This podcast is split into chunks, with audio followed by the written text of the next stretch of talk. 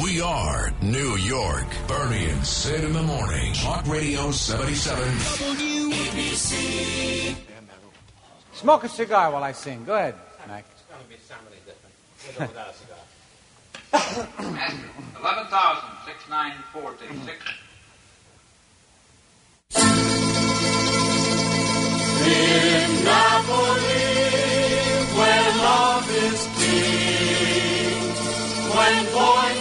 meets here's what they say. When the moon hits your eye like a big pizza pie, that's Amore. Good morning, New York. when the world seems to shine. From the Bernie and Sid show, heard everywhere on the 77 WABC app. One of my all-time favorite songs right there, Dean Martin. I remember the old uh, mob hits, ladies and gentlemen. it was, I couldn't get enough of it, and it's appropriate because uh, this morning we will speak to the great actor Steve Schirripa on the Bernie and Sid show. Late, of course, of The Sopranos. We'll speak to Bill O'Reilly as well, who wrote a book about the mob. Amore. And of course, uh, today is uh, Friday Eve, ladies and gentlemen. A little rainy, a little foggy, a little mild. Unfortunately, it's uh, going to continue all day long and turn into a morph into ice and snow for tomorrow. But uh, either way, how's my partner Sid Rosenberg doing? I can't complain. You know, the weather sucks, but um, as you always say, Bernard, it's February, it's New York City. We signed up for this, and uh, there's that echo again. God, it's annoying me. But anyway, uh, it does make uh, April and the nice weather uh, even more. Well, you appreciate it, like you would say, even more. So You have it's to know. fine. You have to know true pain to know Right. true pleasure. That's what I'm saying. Is the old maxim? That's what I'm saying. My brother Sid Rosenberg, of course. Uh, sadly, we had the uh, funeral yesterday for Officer Mora. It was a huge, huge turnout, and uh, well, a lot of stuff going on. Uh, Joe Biden's going to come to town today to Well, you know, you know, you talk about the huge turnout, and uh, I've got a bunch of friends who were cops that were there yesterday, and they listened to you and I the last two days, and they said, "Sid, I got to tell you that uh, I agreed with you that we really felt like this came five days too late. They should have buried Rivera and Mora together." Uh, they also felt like I did that the city lost some of the, the, the anger and luster it had on Friday. Not you, not me, not the cops, but the city. And they said because of that, they made sure that they were bigger in numbers. For example, my friend in Patterson, New Jersey, Lewis, he came with 50 guys yesterday instead of 20 like he did last Friday because they were nervous that Mora was not going to get the same turnout because they felt the same way I did the last couple of days. So that's why you had such a massive turnout is folks were really worried that Mora was not going to get the same uh, respect or, or day that uh, Jason Rivera got last Friday. Well, that's uh, priceless inside information. As There far as go. the general public goes, they saw, again, massive uh, turnout again on Fifth Avenue. And uh, I still hope and pray that this is a sort of a turning point, an awakening amongst people. We'll find out. Uh, some of the similarities, I guess, was uh, just like Officer Rivera's uh, wife, widow, I should say, at Yeah. this point. Yeah. Uh, Officer Mora's uh, his sister. Yep. She said some great things. We'll get to that in a little bit, of course. Uh, you have Whoopi Goldberg. Uh, she's out with a paid suspension. We talked about it yesterday, but I didn't realize it was a paid suspension. She gets paid a hundred grand a week to sit home for two weeks. Yeah. And everybody's whining about cancel culture. She didn't get canceled. Well, she may quit though. She is so furious, and and I, and I, I actually agree with her because I've had to do this stuff before too, where management makes you apologize and they still suspend you or they still fire you. So she's really angry. She's not going to quit because she will never make this type of money to do what she does anywhere else. The days of her starring in big time movies are over. So she's not going to quit. She's just pissed off. But I do appreciate her sentiment. Don't make me apologize and then suspend me. What is that? Yeah, well, but yeah, suspend. But, but keep in mind, again, this is not cancel culture. If uh, Roseanne Barr, that was canceled. Sharon Osbourne for defending Piers Morgan. Yeah. Megyn Kelly, that's cancel culture. She's got two weeks, two week, two week paid vacation. Essentially, is what she has. I guess is my point here. I understand your point about apologizing and then get, gets getting suspended, but uh, she, she didn't get fired and No, she's getting nope. paid. It's true. Uh, unlike uh, Fredo Cuomo, who got fired and is not getting paid. which led to a, a lot of bitterness and uh, if the eventual firing, Wow. if, resignation, if you want to believe wait, that crap, he got of away Jeff Zucker. Yeah, he got away with. I mean, come on, don't, don't compare Whoopi to Cuomo. Cuomo for years, years got away with so much nastiness and you know dating back to him and his brother making fun of COVID patients. So he got what was coming to him. You could still make an argument that what Whoopi said the other day, as awful as it was, you could make an argument for her. Uh, there were no more arguments left for Chris Cuomo. There were none. Well, no, no, no, no. And by the way, the uh, the the comparison I was making was not to Chris Cuomo. It, it was to Jeff Zucker. Yeah. But uh, the interesting part about it is that Fredo got him fired. Fredo ratted him out. Fredo says he has audio tapes, and there's more. The whole uh, the whole thing about this being uh, you know revolving around a relationship. That's that's garbage. Yep. That's that's a lot of there's, there's a lot of back. Uh, uh, Fredo wants that money. He's essentially uh, he's essentially extorting uh, CNN. Well, he called his bluff. I mean, again, if you follow this story closely, and we do, the day that Cuomo got fired, the day that he got fired, he threatened Jeff Zucker in CNN and said, basically, you have not heard the last from me. I am ready now That's to right. open up a can of whoop ass. So I guess they called Chris Cuomo's bluff. And in this case, a guy that for the most part is a big pussy, he turned out to be uh, the real man he said he was going to be because he, he has come out with information and he's got more. So he did threaten them. They called his bluff, and Chris Cuomo won the day. when you corner a rat like Fredo and take away all that money that uh, he's, he, he could have potentially made, like Whoopi Goldberg's going to make uh, for for these two weeks, when you take that money away, uh, just watch out. You're right. This guy will do whatever it takes because that was a lot of money that he left on the table there at CNN.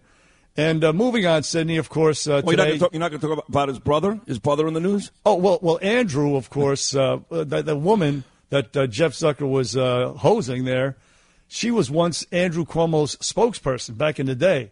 So there's a lot of stuff going on here. How about the dinner with Andrew Cuomo two nights ago? You want to talk about that? Tell me, tell me. Your friend, you know, your guy, the guy that's going to save the city, the guy that says all the right things, the guy that's going to meet with Joe Biden today, the guy that's better than Bill de Blasio. Eric Adams had a very intimate dinner two nights ago with Andrew. Cuomo in Midtown Manhattan. Listen, I've been tough on uh, Eric Adams. I have said uh, I'm, I'm, I'm, you know, keeping an open mind, but I've been tough on him. as Open well. mind. I mean, uh, again, uh, I'm the Joe Biden of Brooklyn as they get set to meet today. Biden, him, and Hochul. Uh, an intimate dinner with Andrew Cuomo two nights ago. Let me tell What you else do you need? Uh, well, uh, uh, uh, probably not much. Probably not much. But I will say this: I brought those uh, clips to the show and, and exposed them for it, and that's why I am turning on the guy. Uh, so yeah, I didn't realize he had dinner with Andrew Cuomo. Yeah, in page six today. The very top story, New York Post.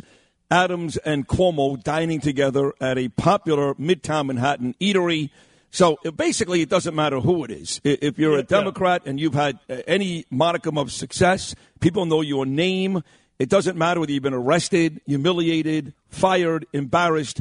Eric Adams wants to be your friend. And to me, I, I just don't understand why people like this guy. And by the way, again, yesterday at that funeral, he was eh. Just like it wasn't Rivera's funeral. Again, it was it was all about Sewell. She was again the best of the bunch. Uh, I mean, I'm, I'm waiting for Eric Adams to bowl me over and impress me with something. It's not there yet. Uh, yeah, no, I agree with you. I haven't seen any real uh, good substance. He is uh, against this no cash bail law, but he's not speaking out forcefully enough to expose the fiends, the demons who are uh, stopping the reform of that uh, aforementioned bill. Uh, so, uh, also, Sydney, today, Tom Brady will make his uh, official announcement down in Tampa. Uh, you know about that. Uh, uh, you know, do people care about what he's going to say? What's he going to say? He's going to he's, he's going to omit the uh, the team he played for for uh, many many years and won many Super Bowls with the New England Patriots. But beyond New England, does anybody care what Tom Brady says? I mean, anybody care? The, the, the same folks that right now are listening to Boomer and Gio, that'll be listening to WFAN all day, they care. And there's millions and millions and millions of those folks. I got news for you.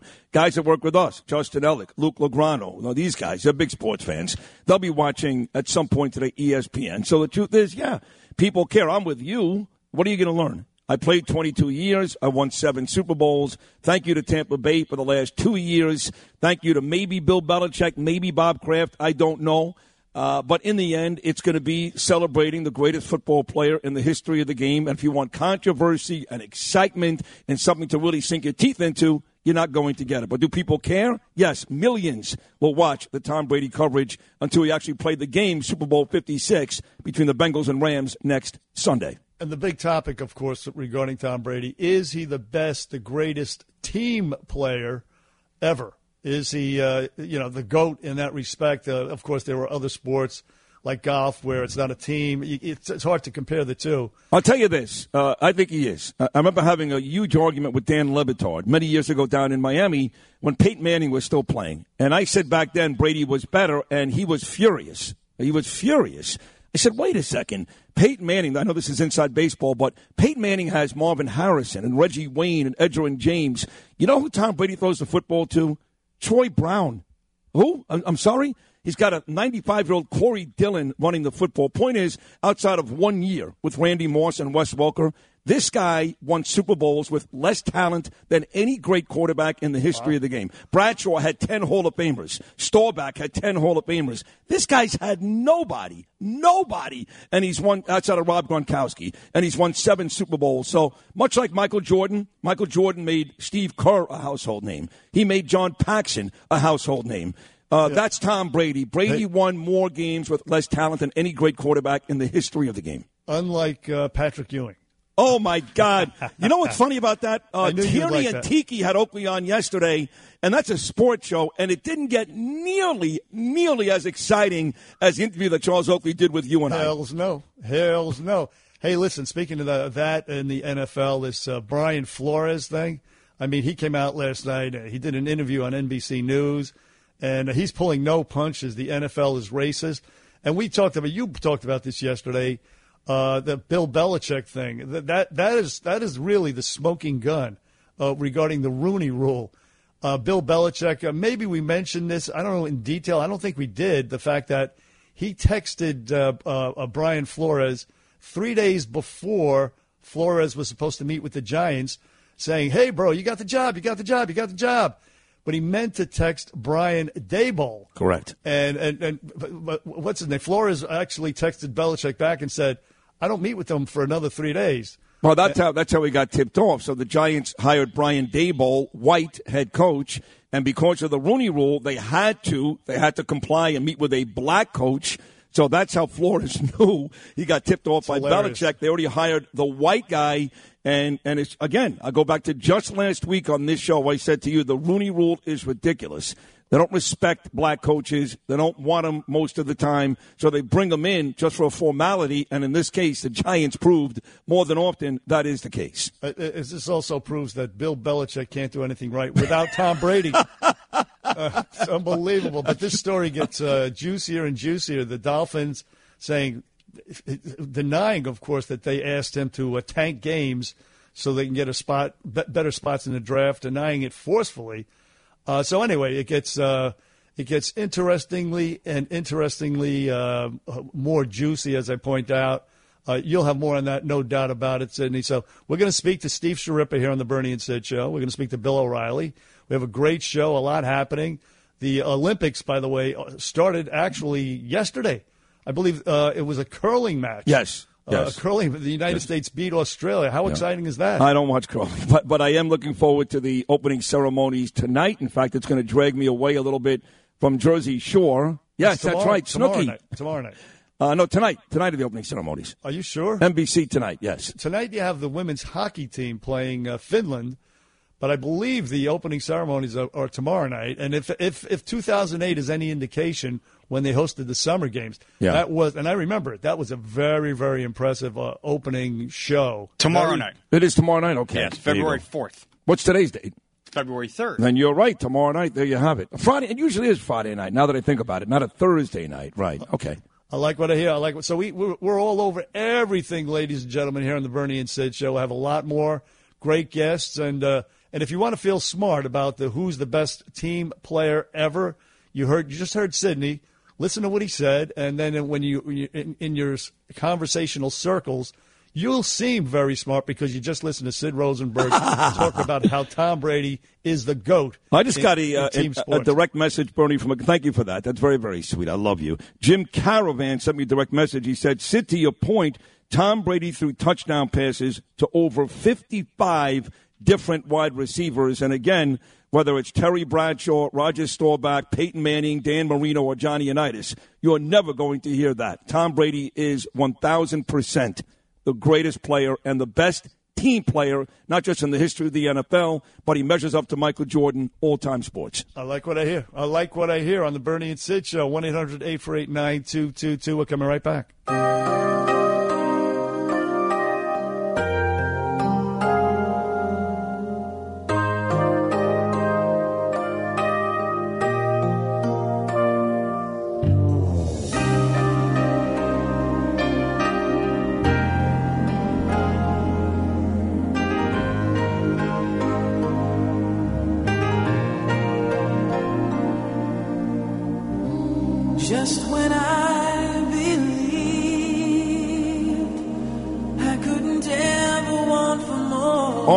About sports here, Luke Lograno. I forgot more about sports in the, in the last 15 minutes. You've known your whole life. You're like 14 years old. Ah, uh, Pete Morgan, uh, uh, Bill Russell. Okay, great. Bill Russell, I'll give it to you. He did win gold medals in the Olympics, a gold medal. He did win two championships at San Francisco. But again, he was surrounded by like 90 Hall of Famers. I mean, everybody on those Boston Celtic teams were Hall of Famers. Now, if you want to tell me he made them Hall of Famers, I guess you can make that argument. I don't agree with that. But one of you guys is saying Gretzky, that's stupid. Why- Mark why is Messier- that stupid? Because Mark Messier was a Hall of Famer, Grant Fuhr, Hall of Famer, He didn't Paul play on the Coffey, same Hall line of as Mark Famer. Messier. Stop it. Tom Brady didn't play with one Hall of Famer outside of Rob Gronkowski and Randy Moss. hear me out, And he Sid. won Super Bowls. Sid, so you've been watching sports a long time. So Brady, for how long was he compared to Montana and Manning? Montana played with Jerry Rice and John Taylor No, and how, Roger long, how long? How long in his career was he compared to those two? Uh, till about five years ago when people got smart and realized he's the best of all time. And then how many people compared Jordan to LeBron to this day? It's, a, it's, a, it's, a, it's a fair comparison. Nobody's compared to Gretzky. You could take away Wayne No, no, Gretzky's yeah, but we're entire not- we're not- gold we're count. not He's still the arguing. We're not arguing whether he's the greatest hockey player. Of course, he's the greatest hockey player. The question Bernie brought up is who's the best team player? Who makes the guys around him better? And he had Hall of Famers.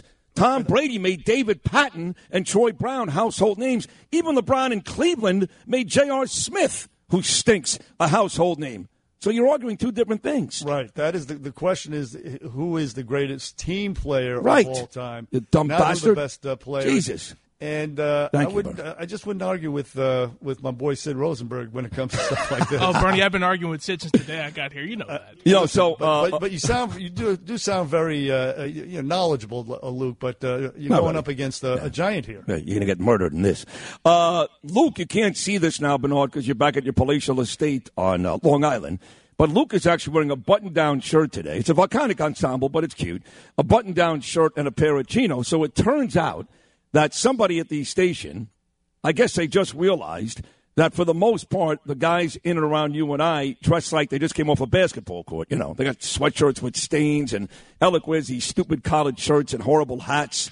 Luke Oh, yeah. you know, they just, they just, they don't care. Right, right. Yeah. Like uh, they could be sleeping in uh, Penn Station. Basically, they both look like that every morning. Mike does a little better. Garcia, not as good as he thinks, but he tries. Frankie, you never know. Diaz could be one way or the other. Christina always looks What is gorgeous. what's with that side swipe? Not as good as he thinks. Jeez. Oh, because he, he's like, I dress really sharp. Like, no, no, you don't. Calm, you're, you're okay. So next week is uh, Fashion Week here in New York. I guess or it's this week. Is it this week, Bern? Uh, I don't think so. I haven't seen anything about it. so, Maybe it's uh, next week. yeah. So uh, I guess they're gonna they're gonna put out some type of email at the station that uh, in conjunction with uh, Fashion Week here in New York, they they want to see the folks at the station dress more like me and you, you know, and, and at least give it a shot. I understand that everybody's got Joseph Abboud jackets lining up their closet. I get that, but at least try. So Luke today, for example, looks a button-down shirt, pair of pants. He looks better. He, he's a cute kid, but the, the the way these these folks dress at this station is embarrassing. So I'm glad to see that. Uh, they'll take some pride in how you look in the morning.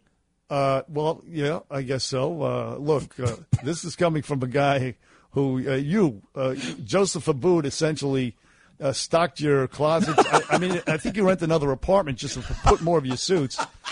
Because, but it's Yeah. not easy to dress like you without. I mean, that that's a lot of uh, that's a lot of shekels to uh, be That is. sporting the, the stuff that you sport. Yes, every sing, every single day, every day. And something different, something different all the time. Well, because now we're on television. I'm glad, Bernie, you brought that up. Uh, Gabby Lopez does a great job. If you want to watch this great radio show, you can, and a lot of folks do. Thousands. WABCRadio.tv, WABCRadio.tv, and you can see what uh, what we're talking about. Go ahead, Mike. What is it? What? Put uh, Garcia's mic on. He's itching to talk.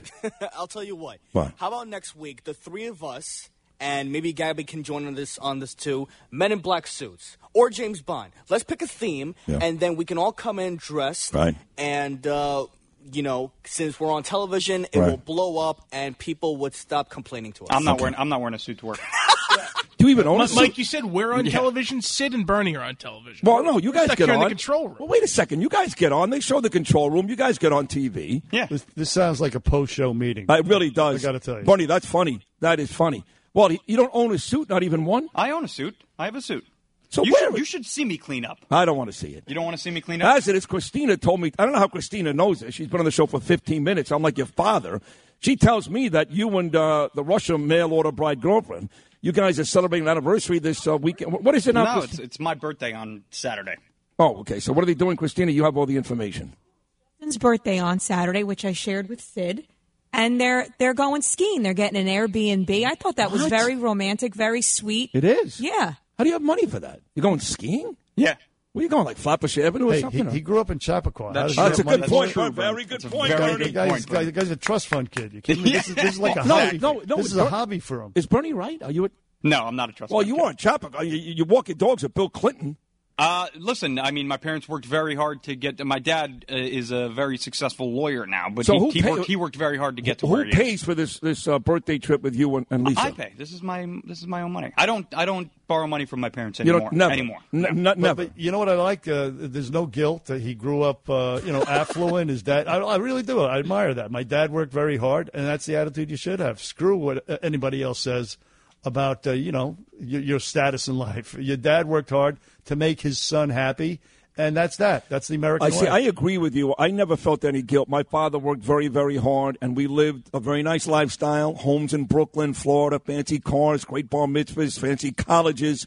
But then again, uh, it, like in your example, Bernard, your dad, hardworking guy, drove the bus. If you guys ever saw the movie A Bronx Tale, Robert De Niro and his son, that was literally in real life the same exact bus route. That was Bernie and his father. So you could make the argument that your father worked just as hard as mine, yet you didn't have the same things I had as a kid. And some people resent that. You don't because you're a good soul, but a lot of folks actually resent that. You know that. Well, no, that's ridiculous. And uh, yeah, yeah, my father he he worked, uh, you know, a lower uh, status type of job, but he worked hard and he gave us, you know, he he they they sent us to Catholic school. We we lived in the projects in the Bronx, so I actually, uh, you know, I, I benefited from having parents who cared, a father who worked virtually seven days a week. And uh, no, I don't resent what other people, uh, you know, having it a little better than I had it, but I still had it good compared to a lot of other people. No, no doubt. And uh, Christina, what is your what is your father? I have no idea about that. I know your mother Maria. She's a hot lady, by the way. What, what about your dad? What does he do?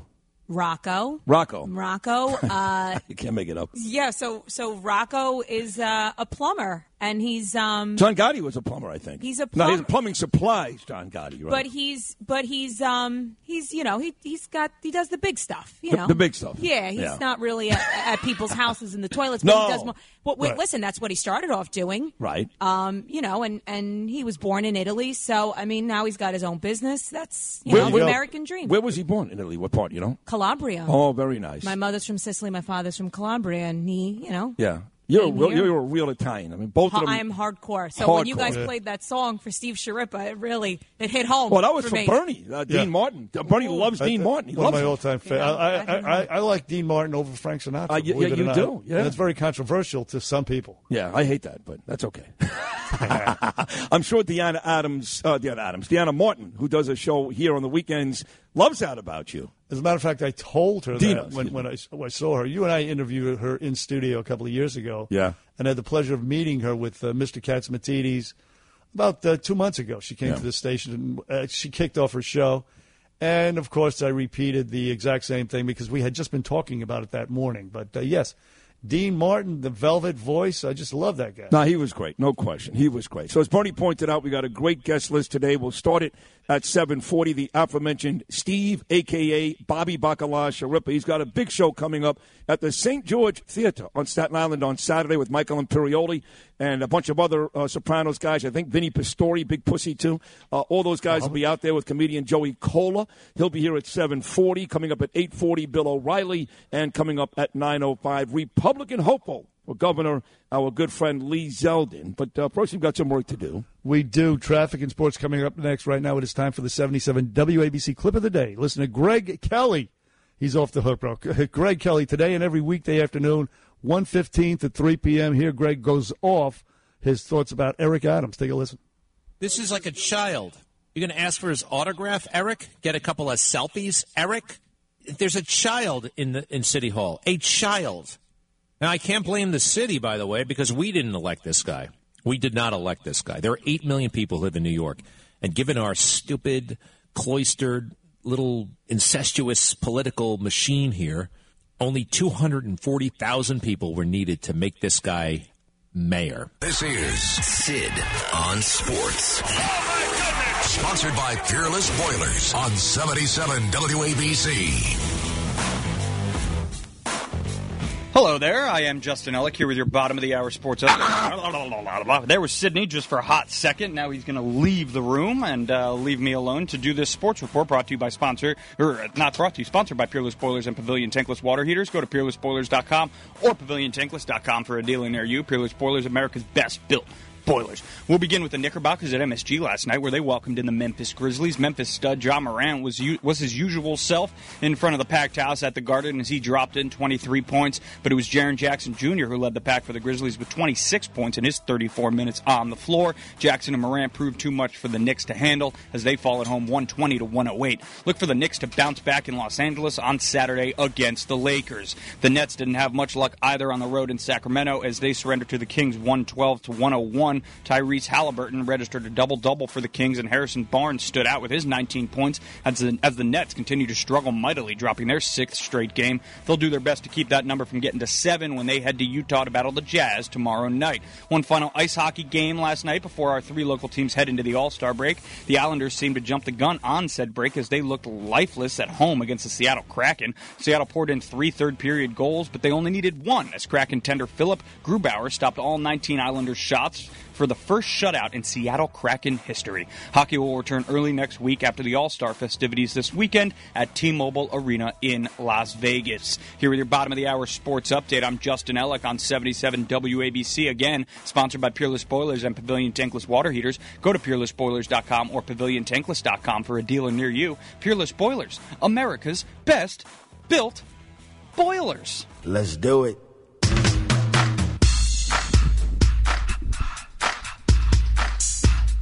Let's do what? It's kind of creepy. Well, you're not watching the live feed right now. They've got Justin Ellick doing the white man's overbite. he got the he got the arm flailing, the whole deal. Here comes Garcia. Everybody dancing in the studio. There you go, dancing to my boy Tone Loc, uh, who uh, I don't know, did he pass away or is he still around? No, he's still alive. He's d- doing well, Li- living on the royalties, no doubt. Either that, or delivering for Amazon, one of the two. I'm not sure which. Hey, you know, in all the talk about uh, you know uh, uh, Whoopi Goldberg, Whoopi, and uh, Jeff Zucker and all, uh, it came out uh, in the past week. Rachel Maddow is actually stepping down for a, she's taking a leave of absence from MSNBC. Kind of mysterious. Uh, nobody nobody's really talking about it, but uh, she is stepping down. And uh, well, I would say good riddance to her. She was the collusion hoaxer. She was the, uh, you know, the whole uh, uh, COVID misinformation lady, all that stuff. She was also the only person at MSNBC that got ratings. So uh, That is true. uh, That she- is true. Yeah, she was beaten up. Uh, you know, Tucker Carlson eventually uh, took over, but for a long time there, she was. It would be like Hannity Rachel. It would be like uh, Tucker Rachel. So yeah, she did all that stuff, but uh, America got smart. They got tired of it. But for a while there, she really was the the major major star at that network. And then since the election, uh, since Joe Biden took office, they all tanked, everybody, including uh, CNN. CNN's ratings are down, believe it or not, year to year, 90%. Yeah. A full 90%. Wow. Hey, listen, I, I want to talk about again the uh, funeral for Officer Mora yesterday. I watched uh, most of it, and it was it was very very moving. And as you point out, the N- NYPD Commissioner Keechant Sewell. Uh, she really is a rising star. She speaks forcefully. I mean, I just love her as, as much as you do. Yeah. Ta- let's take a listen to what she said yesterday at uh, Officer Morris' funeral. The daughters and sons of this city will forever honor the sacrifice of their own, and we will humbly, unwaveringly, and faithfully carry on the towering and enduring legacy of Detective First Grade Wilbert Mora. With his combination of strength and compassion, Wilbert served this department bravely, honorably, as a colossal symbol of promise, not for the size of his frame, but for the goodness in his heart. Well, s- oh my God, Uh, she's great. She Yeah. was terrific. Uh, by She the went way, and not to not to kill Eric Adams again because uh, I think I am becoming Greg Kelly. Uh, but uh, it would be nice when he did his little speech if he actually got Officer Rivera's name right. I mean, I'm sure he's not going to screw up Joe Biden's name today, right? He ain't going to do that. He's not going to screw up Andrew Cuomo's name, but he actually referred to Jason Rivera yesterday during his little speech as James Rivera. You cannot do that. You cannot be at a funeral for a cop, uh, two cops killed, dead in five days, and actually say one of the cops' names incorrectly. Eric Adams did that yesterday. not cool. And no, yeah, he's uh, well. Listen, he's not the uh, sharpest knife in the drawer, as uh, to use a a uh, boring analogy. But anyway, y- y- let's listen to Eric Adams. Let's listen to the way he sounded yesterday at Officer Moore's funeral. You wear the blue uniforms, but your families feel it every day, just as officers Mora and Rivera family it today. It is why we are bound by our oath and our honor to stand together and salute his service as we commend his spirit. Let us pray for Officer Mora and for his family and friends. Their pain is our pain. It's all true, all true. No, no gaffes, no nothing there. Listen, the the star, uh, aside from Keechant Sewell, the commissioner, uh, was uh, again just as Officer Rivera's wife spoke out against the system. In this case, it was uh, Officer, uh, excuse me, Off- Officer Rivera's wife spoke out against the system. Officer Mora's sister spoke out. She spoke in Spanish. Uh, this is a translation, but listen to what she said. This was an indictment of, uh, well, the politicians, the leftists, and the system as well. Take a listen. How many Wilberts? How many Jasons? How many more officers have to lose their lives before this system changes? The NYPD protects us, but who protects them and who looks after their lives? Exactly right. And we're talking, we're looking at you, politicians. We're looking at you up there in the state legislature. We're looking at you, Alvin Bragg, and the rest of you creeps out there who uh, coddle and befriend and, and uh, totally pro criminal. I'll tell you this that there was this one black woman yesterday who I absolutely love. Put her on the Supreme Court. I don't even know if she's a lawyer. By the way, you don't have to be a lawyer to be appointed to the Supreme Court, FYI. But the uh, Lieutenant Governor of Virginia, her name is Winsome Sears. Now let's let's put put our cards on the table. I mean, I've said this this past week. Uh, the people who got these officers killed, who got who took us to this lawless atmosphere that we have, were the media. The media and these leftist politicians and these uh, corporate uh, coward CEOs, the sports guys, Roger Goodell, all these guys got us to where we are now because they caved and they sucked their thumbs and they patronized and they donated to Black Lives Matter in the wake of the death of George Floyd, the overreaction to uh, the death of George Floyd. But uh, one woman who actually uh, articulated that, and I loved hearing it. Her name again, Lieutenant Governor Winsome Sears from Virginia. Listen to her. My God, my God. You know, uh, here we are reaping what some politicians have sown. They have vilified our law enforcement officials, and so people are emboldened to do whatever they think is their idea of right. You know, it's whatever their truth is. And if their truth, their truth is that policemen are bad, well, then they're going to do things to get rid of them, aren't they? Exactly right. Put it bluntly. Put it. That's exactly what's happening. That's been happening, and unjustifiably, of course, because the police have done nothing. The police are the good guys.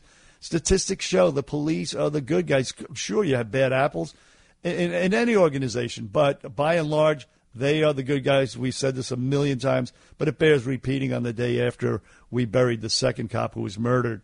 And you, you know what's funny? You know, here you are talking about something so serious, and something that is not just an issue in New York City, but it's certainly become an issue across this country. And that is why the president, that imbecile, as you would call him, is in New York today meeting with Adams and Hochul, who are, at this point, for me at least, part of the problem. Both of them. Neither one is part of the solution, no matter what they say. She is one of the ones that Winsome Sears is talking about. She that- is that one of those ones, right? right and, and until Eric Adams does something besides talk, as far as I'm concerned, he's no better. But um, what do you think MSNBC has done for this whole hour? Uh, uh, Tom Brady? Close. Close. Or, or the Olympics? Nope. Hue Jackson at one point was the coach of the Cleveland Browns. His owner actually offered him money to throw games. Right now, Joe Scarborough has the line underneath him that reads Dolphins owner accused of trying to rig games. They have spent the last 15 minutes, I'm not exaggerating, 15 minutes talking about all these head coaching scandals that are rocking the National Football League. And again, you're not going to find a bigger sports guy than me. Now, I love sports and I like the controversies as well. But on a morning like this, where the president is here in New York to combat really a virus, and it ain't the, the, the stupid COVID, a virus that is killing this country. And these morons have spent 15 minutes talking about the Dolphins and Brian Flores because they will not talk about something as important that you and I are talking about right now. Right, that doesn't fit their uh, narrative. That it's it's not convenient for them to talk about. It's a difficult topic because they would either have to, uh, you know, you, you got to pick a side. You got to pick a side uh, in this case, and, uh, and they're cowards. They're cow- And I'll tell you what, they actually uh, on on the Whoopi Goldberg thing. These people have gotten, you know, they've they've been calling to cancel people for a long time. Just this past week uh, on MSNBC, they were calling for cancellation of Joe Rogan. Yep. And they called for the cancellation of people in the past many, many, many times. Anybody going back call, to Imus? Uh, Imus, right? Are they going to call today for the cancellation of Susan Sarandon? I doubt it. Yes, uh, Susan Sarandon putting out a disgusting, disgusting tweet uh, about uh, how these cops, if they're in the street, uh, then I guess we don't need these cops because there's no crime or something going on. I don't know what she said. Something. Uh, I don't have the tweet in front of me, but uh, either way, it was gross. We have it right here. Get Christina. Read that to her, Bernard. Go ahead. So she says, so if all these cops weren't needed for crime that day, doesn't that mean they aren't needed any day? Jesus. And, and by the way, she she retweeted. She put that message. I have it in front of me now. She put that message uh, as she retweeted another tweet that somebody put out, which said, "I'm going to tell my of a, a picture of all the policemen on Fifth Avenue." With the uh, inscription, I'm going to tell my kids this is what fascism looks like. Oh, my God. She retweeted those words of hers on top of that particular tweet. Disgusting, disgusting POS, that woman. But uh, yes, back to uh, MSNBC. Uh, now all of a sudden they hate cancel culture because of Whoopi Goldberg. Listen, this is cut four. Listen to Mika Brzezinski. Take a listen to this.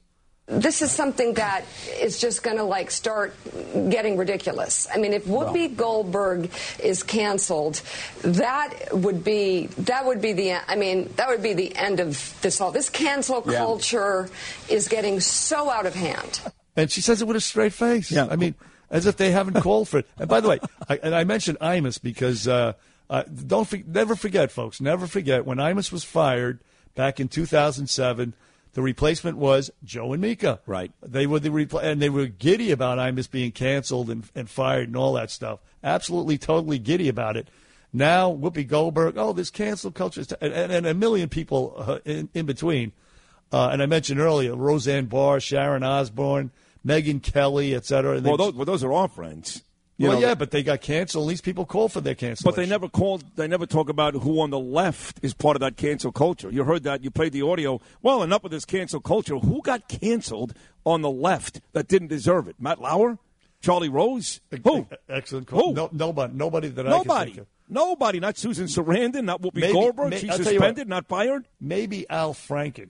Maybe Al Franken, Uh. who, by the way, he came out yesterday. He defended uh, this guy Whoopi Goldberg. Listen to uh, Al Franken. Take a listen to this. I know Whoopi. She's not anti-Semitic. She she chose Goldberg for her last name for a stage name.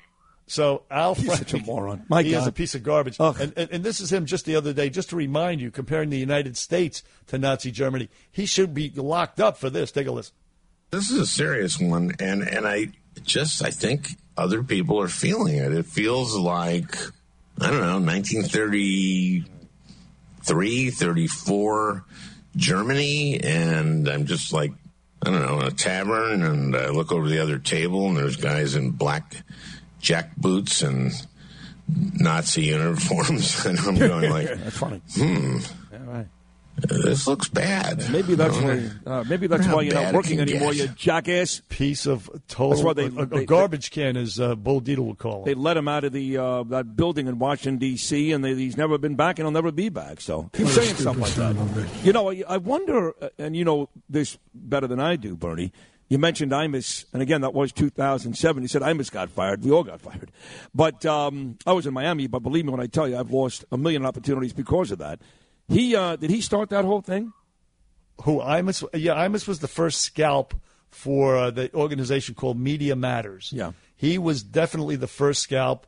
I mean, the thing what he said, uh, you know, the conversation we had on the air, Yeah. and him calling the girls what he called them, Yeah. that really had it kind of blew over. But Media Matters kept resuscitating it. Uh, that, that, that was that, was that that was their mission. That is their their mission is to target people who they don't like. We were killing Hillary Clinton at the time, and that dude David, uh, what the hell's his name? Anyway, either way, he was a good friend of Hillary Clinton's, and he he got that clip of Imus saying what he said. Yep. And he was relentless, and it got all over uh, the cable news networks. And uh, the rest is history. Yeah, Imus was the first scalp. He was the for first. this organization called Media Matters. because he made those remarks on a Wednesday morning uh, with us, and then uh, Thursday nothing happened. Really, Friday nothing happened. I got a phone call in Boca Friday night from Mark Chernoff, who said, "I think the New York Times is going to run a story tomorrow. If they do, it's all over. It's done." Yeah. And I'm like, "Wait a second. Where they been for the last couple of days?" He's like, "I don't know." But this group is out there, and sure enough, the Times ran that Saturday morning story, and the rest, as you say, was history. But for the better part of two days, no one said a word. Nobody cared. No, no, it was definitely uh, Media Matters, and that's their mo. They've been doing it ever since, targeting people. They, you know, monitor Fox News, Newsmax, everybody. They still do it. Just Google, if you would, uh, Media Matters. You'll see what I'm talking about. They do it all the time. Imus the first scalp on the Bernie and Sid Show, 1 800 848 9222. Hey, listen, we're going to speak to Steve Schirripa next hour. Then we're going to speak to Bill O'Reilly. Then we're going to speak to Congressman Lee Zeldin, who is running for governor of New York on the Bernie and Sid Show. We'll be right back.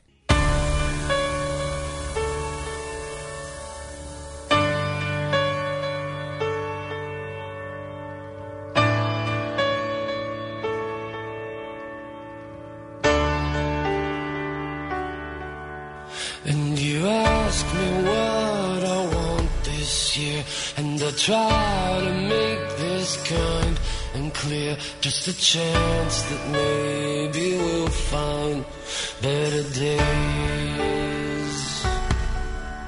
Cause I don't need boxes wrapped in strings and designer love and empty things. Just a chance that maybe we'll find better days. So take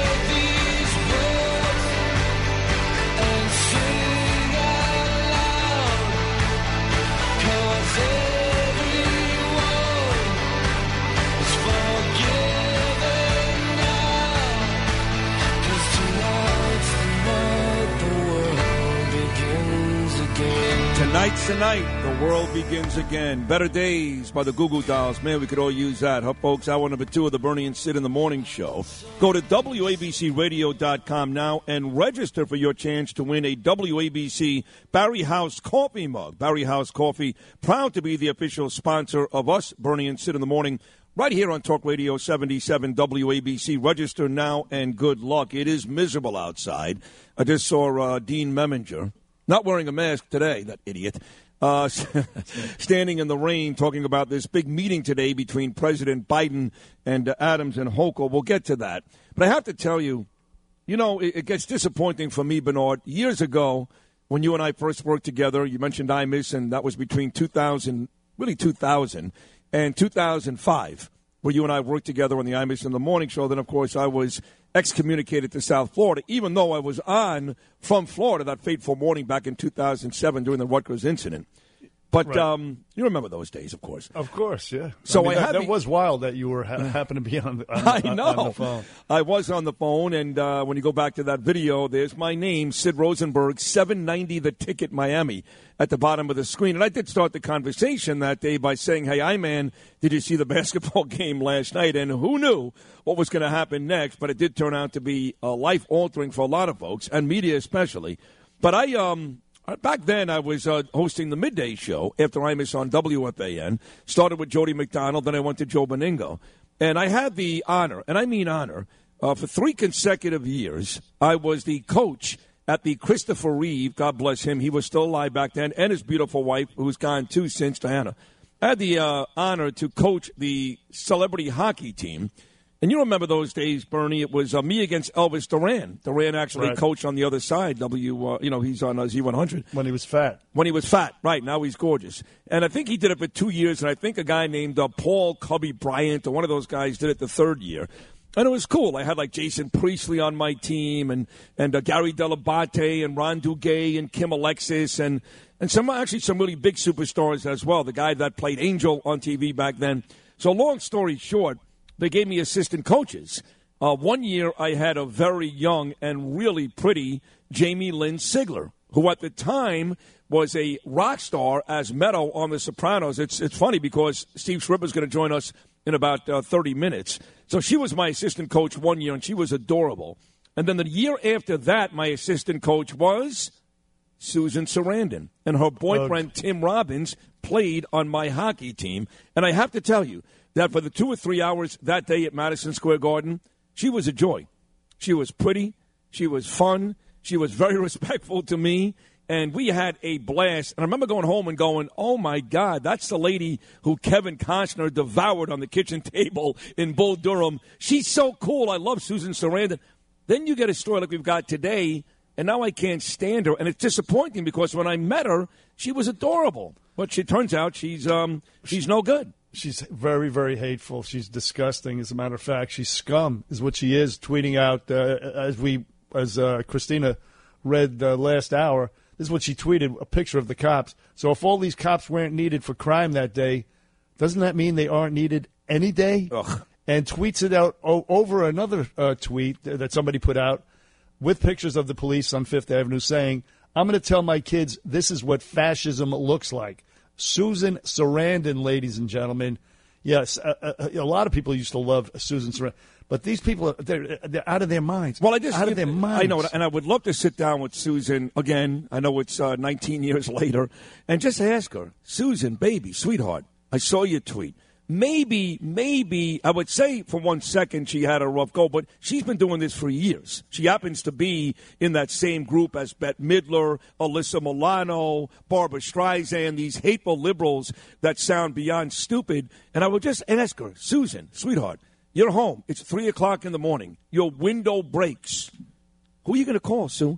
Are you going to call Tim Exactly. Robbins? Are you going to call Kevin Costner? No, you're going to call the same men and women in blue that you are savaging here today. If somebody would would, would say to me, "I'm not going to call the cops," then I say, "Okay, fine. You want to you want to be mean to the cops?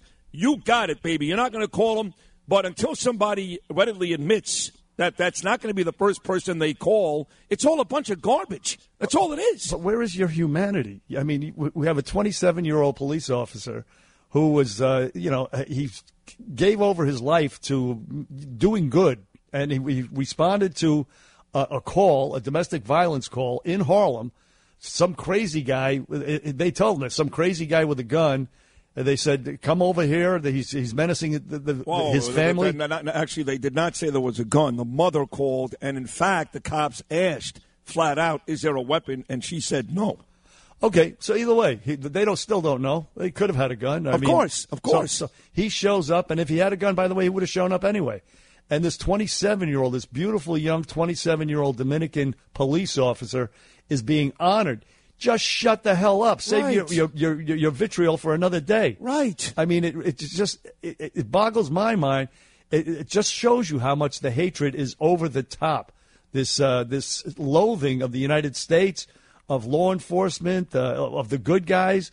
I mean, I, I, it's it's a sick, twisted mindset that these people have that I cannot figure out. I, I don't know where. W- w- go somewhere else. Right, go Where- somewhere else. Where you right, going to go? right. It's better than wh- what we nowhere, have here. Nowhere. Remember all those people that were leaving the country if Donald Trump won? Not one of them left. And, and again, uh, I can't help but out of the corner of my eye catch MSNBC and CNN. They're on inside the studio. And MSNBC has spent all morning long talking about Brian Flores. And I'm a football fan. I don't care.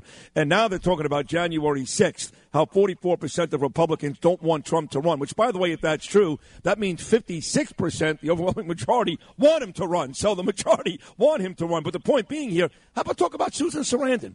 How about talk about Wilbert Moore's funeral yesterday? Right. You know, something. Give, me something other than football and Donald Trump, but they got nothing. Let's No. talk about Susan Sarandon being a part of many, many influential, affluent people in this country that for some reason, for some reason which they can't explain, hate the men and women that protect people like them every single day. Let's talk Uh, about uh, that. Yeah, talk about uh, the imbecile in chief is coming to New York City today. That's a big story. That's huge. Huge. Yeah.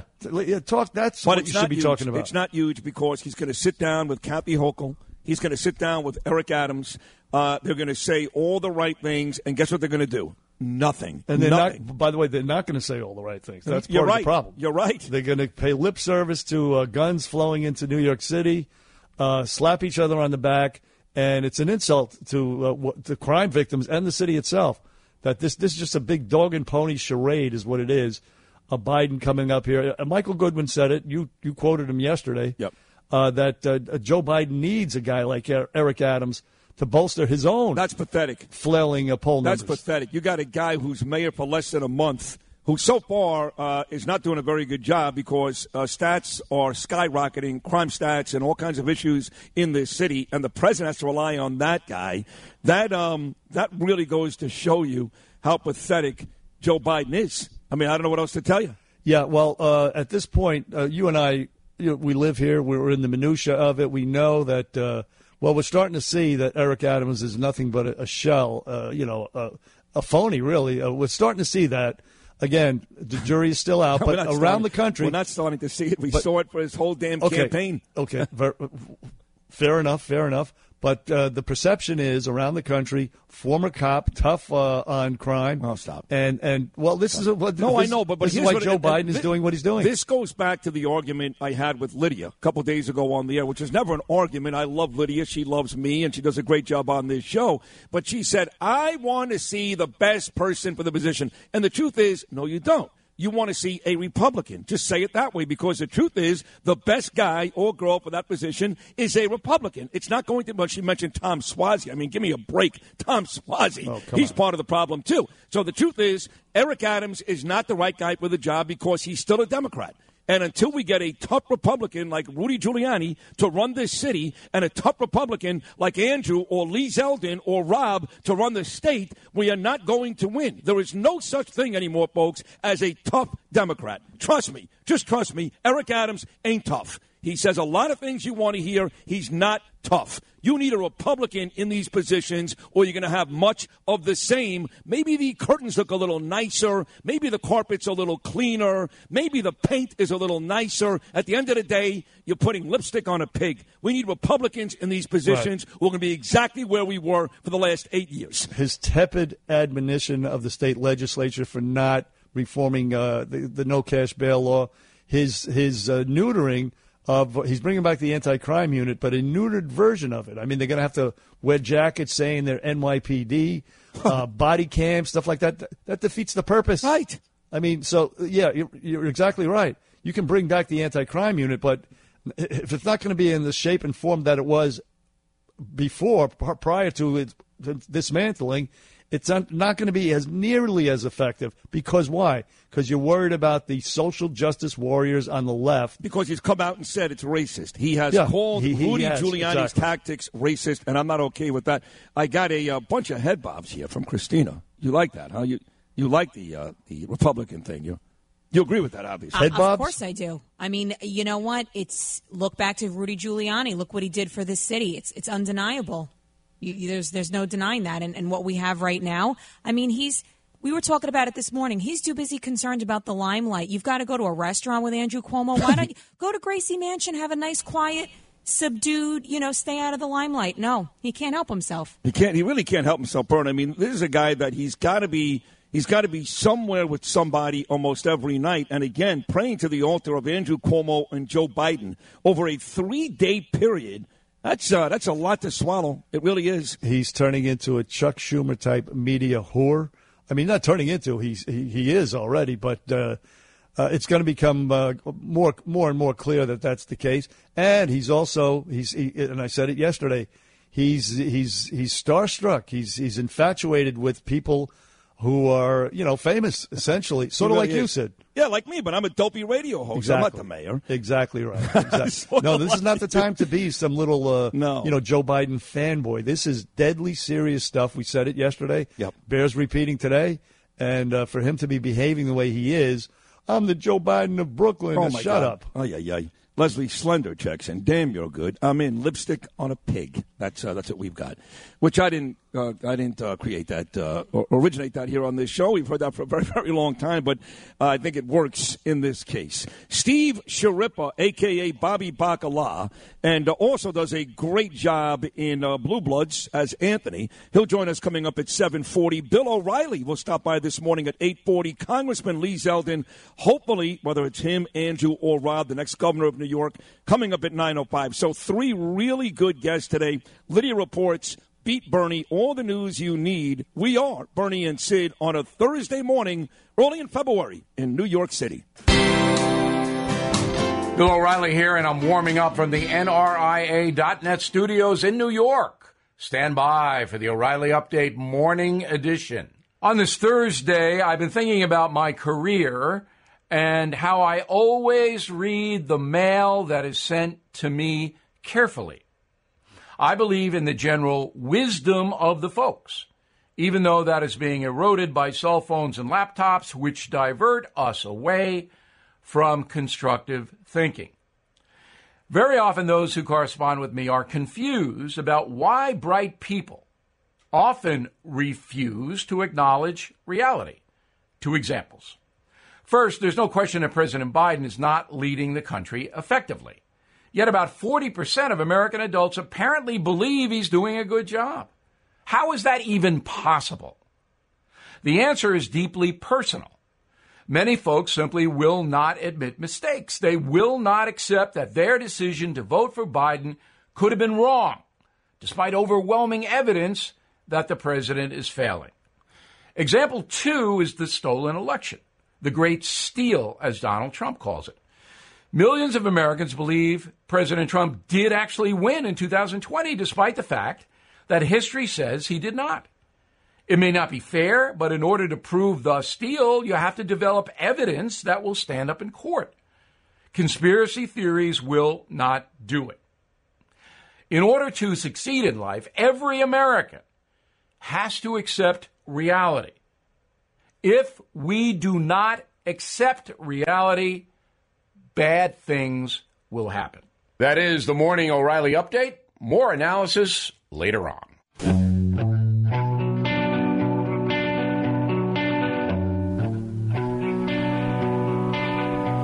A company always on the run.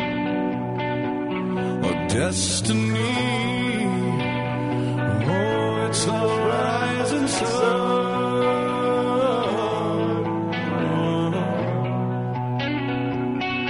Oh, this is a kick-ass song, man. It really is. Uh, what's the name of the band again, Sid? Five Finger Death Punch. Five Finger Death Punch. This is terrific, terrific. Uh, well, I hate to interrupt it ba- back here on the Bernie and Sid show, but we only have so much time. Hey, take a listen to this, though. This is great. Here we go. The best part. Bang, bang, bang.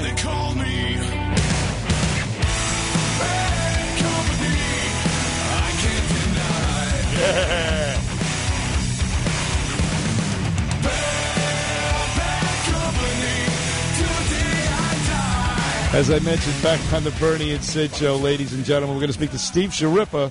Speaking of bad company, uh, in about ten minutes, And in by about way, fifteen Steve, minutes. Steve yeah. Schirripa just pulled a Bernie McGuirk. I, you've known Steve a long time, like I have. Very, very good friends.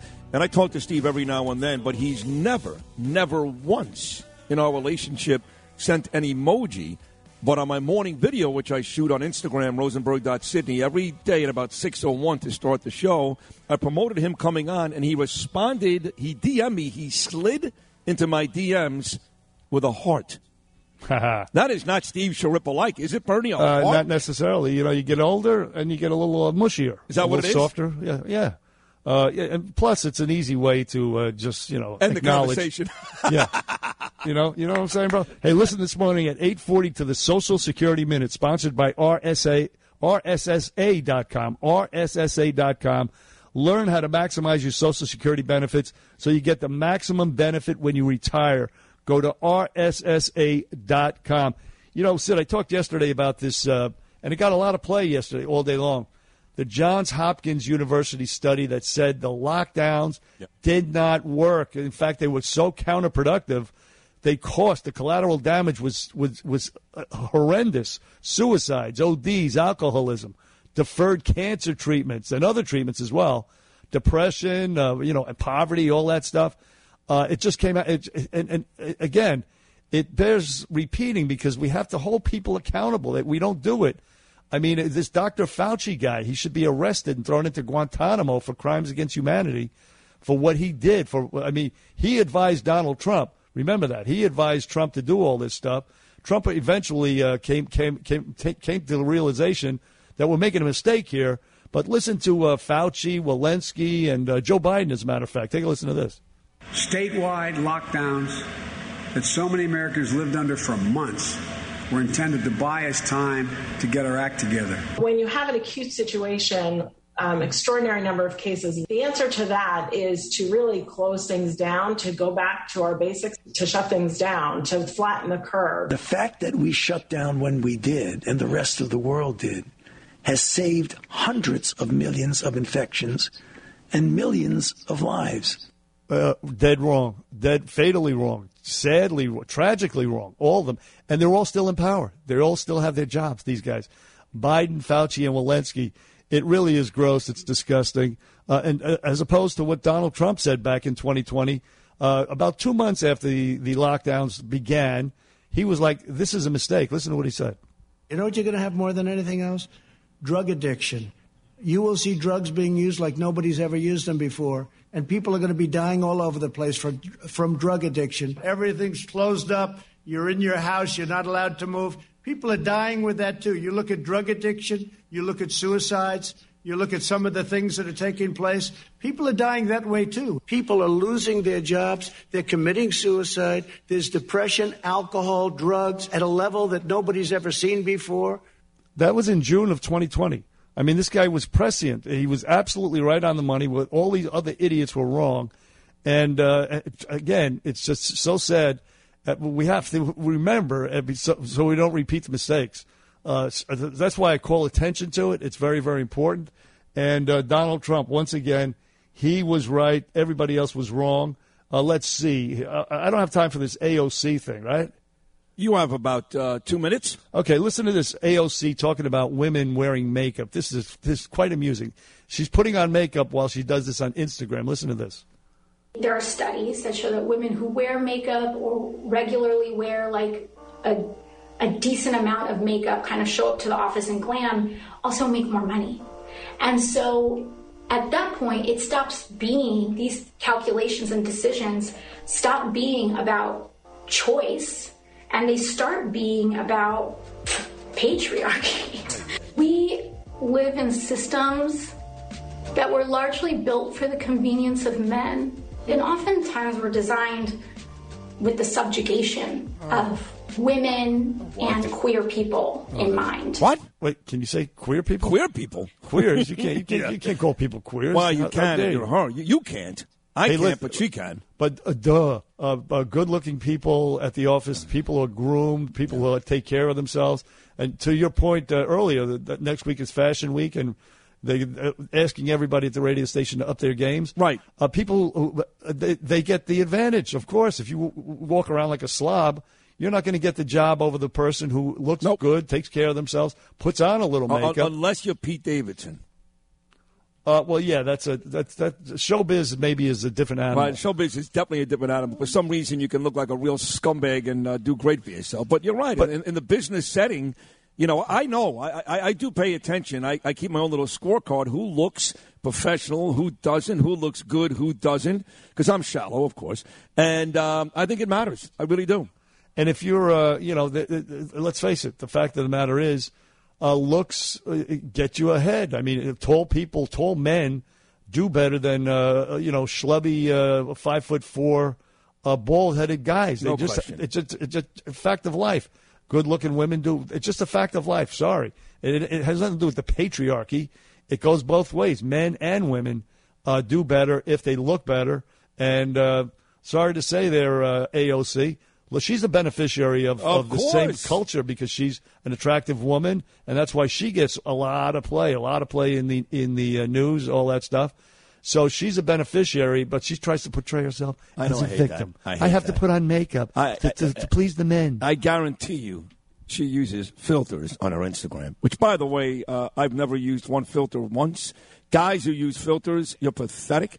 But um, you know, everybody's got like this uh, filter on their Instagram. I'm sure she's got one to uh, to hide some of the. You've got one, Luke. You've got a uh, filter on your Instagram to hide some of your wrinkles. Well, you don't have anything. You're too young and beautiful right now. I so. just don't post anything. So I Oh, you don't post I don't anything. even. I don't even put myself out there. Right, but I guarantee you, AOC's got filters all over the place, Bernie. Trust me. No doubt. I, I used No use doubt. filters all the time. I'm on my cigarettes, to, to- to be quite honest with you. Hey, listen, Steve Schirripa is coming up.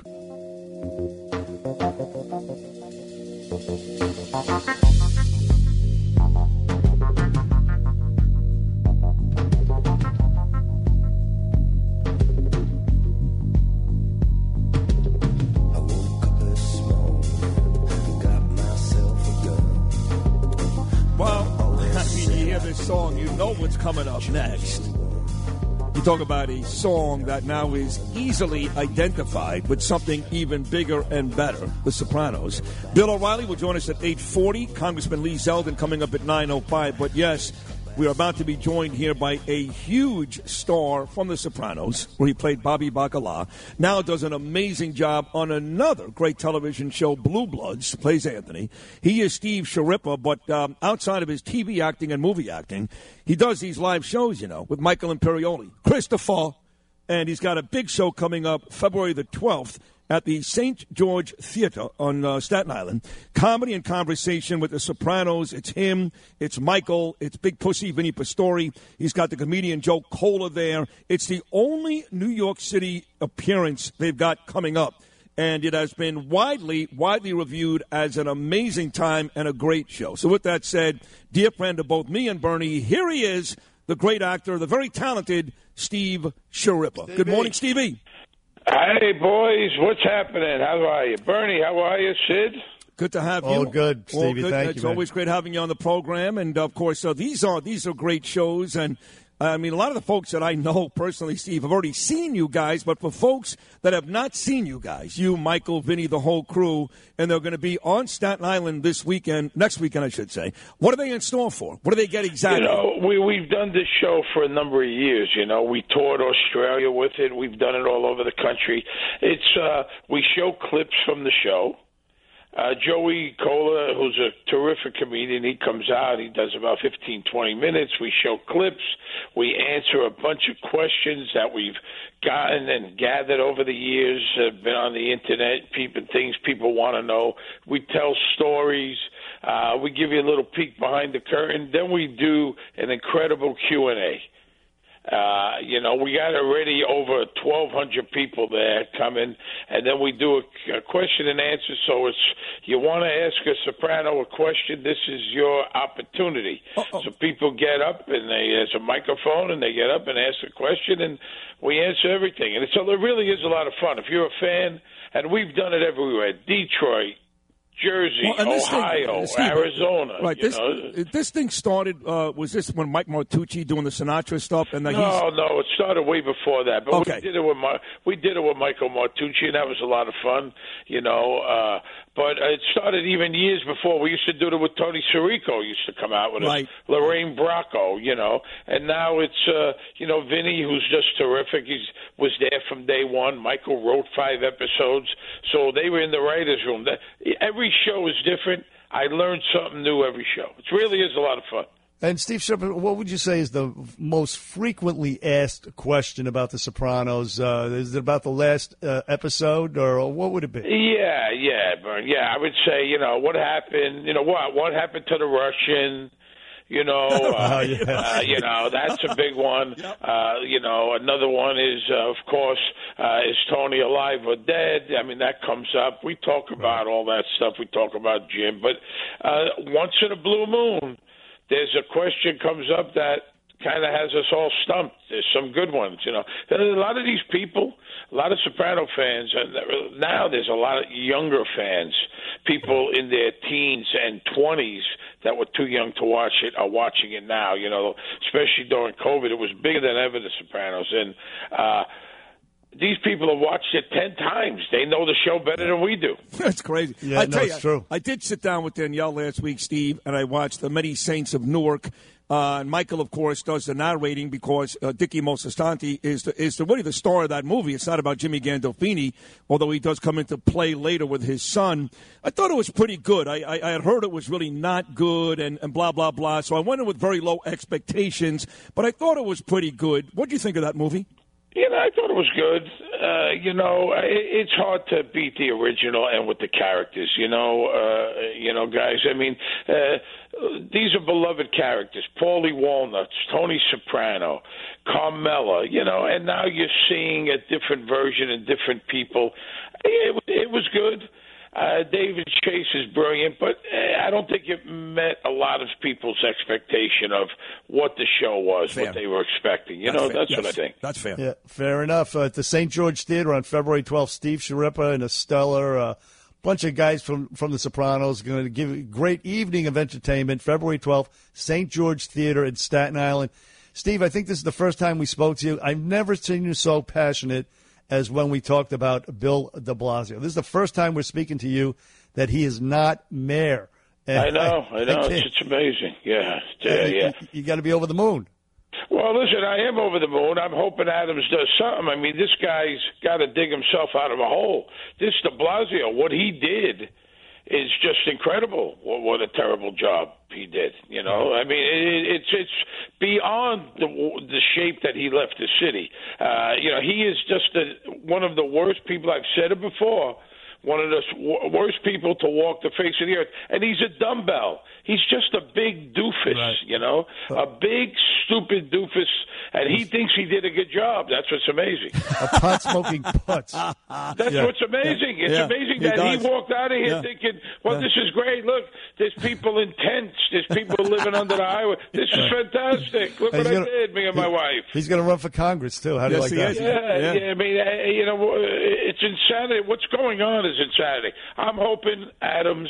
I, I know he's trying. I really am hoping that he he gets things squared away here. I mean, you, you got to be afraid to ride the trains. I mean, Yep. I mean, I'm not. I'm not telling you. You know, you know, uh, we're giving away a couple of tickets, right, Bernie, uh, to the show. Yes. Uh, two pairs, giving away uh, four tickets, two pairs for. It's next Saturday night, the twelfth. The uh, two They days. have to prove Yeah. that they hate Bill De Blasio as much as me. Yeah. And then we'll give the tickets. I don't know how they could do that. Is there anyone that dislikes him as much as me? Uh, no, I would. Well, a lot of people equal, uh, equal, but not, not not more. I would say. By the way, I'm not. I'm not convinced this next guy's going to be a heck of a lot better. Uh, if you listen to the show, I'm very, very down on Eric Adams. I have been for quite some time, including during his campaign. He tends to try to make both sides happy. So as bad as Bill De Blasio it Blasio can't was, be as bad, Bert. Uh, I, I uh, know, but It somebody- I. I, I know, but so what? We need somebody who's going to be great. The well, city's then in such got to shape. run. Nobody runs. I mean, well, yeah, I know. That's true. That's I mean, Where? Who? I don't know what's more depressing, uh, what's going on with this city, or the fact after we got guys like Kemba Walker, Evan Fournier, we won 44 I games was last last year. night. What I happened was to at the the- Knicks? Obi I was at the game last night. I was there. Yeah, and what happened? Should have won that game. You know, listen, uh, we should have won the game. I mean, I, I don't know. It's very, it's very frustrating. One day the guys come out, they play great, Uh, they play hard, and then you know other games uh, there's problems. I, Do- do- mean, do I, you I like- can't explain it. Do you like Jim Dolan? You get along well with Jim Yes, Dolan? I You like? Jim Okay. very much. And let me tell you something, and, I, and I'm being dead serious here. He wants the team to win more than anybody, and he does a lot of stuff, a lot of charity stuff, that Garden of Dreams. He does a lot of good stuff behind the scenes. He takes a lot of heat, and he shouldn't. That's my opinion. You know, like the Steve Schirripa on the Bernie and Sid show again at the St. George Theater on Staten Island, February 12th. Steve Schirripa and a bunch of uh, veterans, uh, cast members from The Sopranos, to put on a great show for you.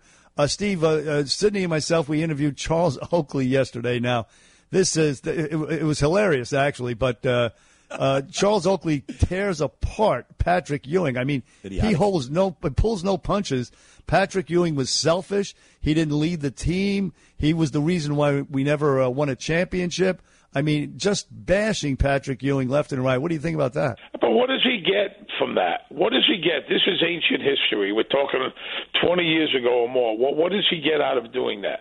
I mean, you know, he bashed Olin, he bashes this one. I mean, what what what does Charles Oakley get from doing Not this? only that, but Charles Oakley spent the beginning of his career with Michael Jordan, and Jordan did not win until they got rid of Oakley and got Scottie Pippen, and then he went to, to Toronto with Vince Carter and Tracy McGrady. He didn't win there either. So while he's And then, you know, with- not only that, but then he had the big spectacle at the Garden. You know, I don't know if he was drinking, he wasn't drinking. That was Sure, a whole big course he to do that didn't have to happen at all. So I'm not getting what he's trying to do. What is he doing? I don't know, but it's Sell ridiculous. Patrick Selling Ewing. books? Is that Yes. is that going to make me go out and buy his book? I don't think so. I know. We love uh, Patrick Ewing as Nick Vance. He didn't pass out of the double team. Are you kidding me? The uh, very talented Steve Schirripa, Bobby Bacala, and uh, and Blue Bloods. You know, it's funny. Congressman Peter King, Steve, is on this show every Wednesday. Yeah, good man, good man. He's a great man. Love him. And he just he uh, I think he Instagrams something about Blue Bloods every week. Now we love the show for a long time, obviously, but there is a whole legion of fans now. Uh, Bill Some- O'Reilly included. Yes, Bill O'Reilly too. Loves it. Some think that Blue Bloods every bit as good as Sopranos. How about that, Stevie? Ah, Bill, listen, I love Bill too. I was just on his show last month. He's, uh, you know, listen, Blue Bloods is a great show. I couldn't be happier to be there. Uh, Pete King has come to the set. You know, the guys love him. Tom Selleck loves him. Everybody loves Pete King. Uh, I, I think uh, I don't know if we could compare it. It's two different apples and oranges from The Sopranos, but it's a great show that we're in our 12th season, and I would bet my last dollar that will probably pick, get picked up for number 13. The No ratings have been great. And you do a great job. Anthony Abetemarco, the la- la- last Friday uh, you were featured in the that episode uh, with the uh, you, supposedly dating a girl, and uh, it was really good with Tom Brady's ex. What's her name? Erin. Bridget, Uh, Bridget Moynahan, who's Bridget great. Moynahan, right. She's directing the next episode. oh, no kidding. Oh, she directing the next episode, yeah. ultra talented, and, and and you two guys make a great pair. It's actually very very funny, the two of you. Uh, Blue it's great, you know, Bernie. Listen, you're only as good as what they write for you. And, and this, these writers, most of them will be there from the, uh, day one. We got some new ones, and you're only as good as the writers. You know, I mean, you know, listen, uh, I, I'm not putting actors are fantastic, and I love them, but we're only as good as the words that come out of our mouth from someone who writes. You know that is refreshingly honest coming from an actor like that. Is really uh, that, that's know? why we love you, man. That- I mean, we're not cure. You know, we're not curing things. We're not. You know. You know. You know. What are you? What are you doing? This guy's going to write the words, and I'm going to try to say them as realistic as possible. That's what's going to happen. I got to tell you, I remember the exact moment, Stevie, I fell in love with you on The Sopranos, and it was after your uh, your wife died on the show. Of course, obviously, your wife in real life is a wonderful lady and runs marathons like my wife does.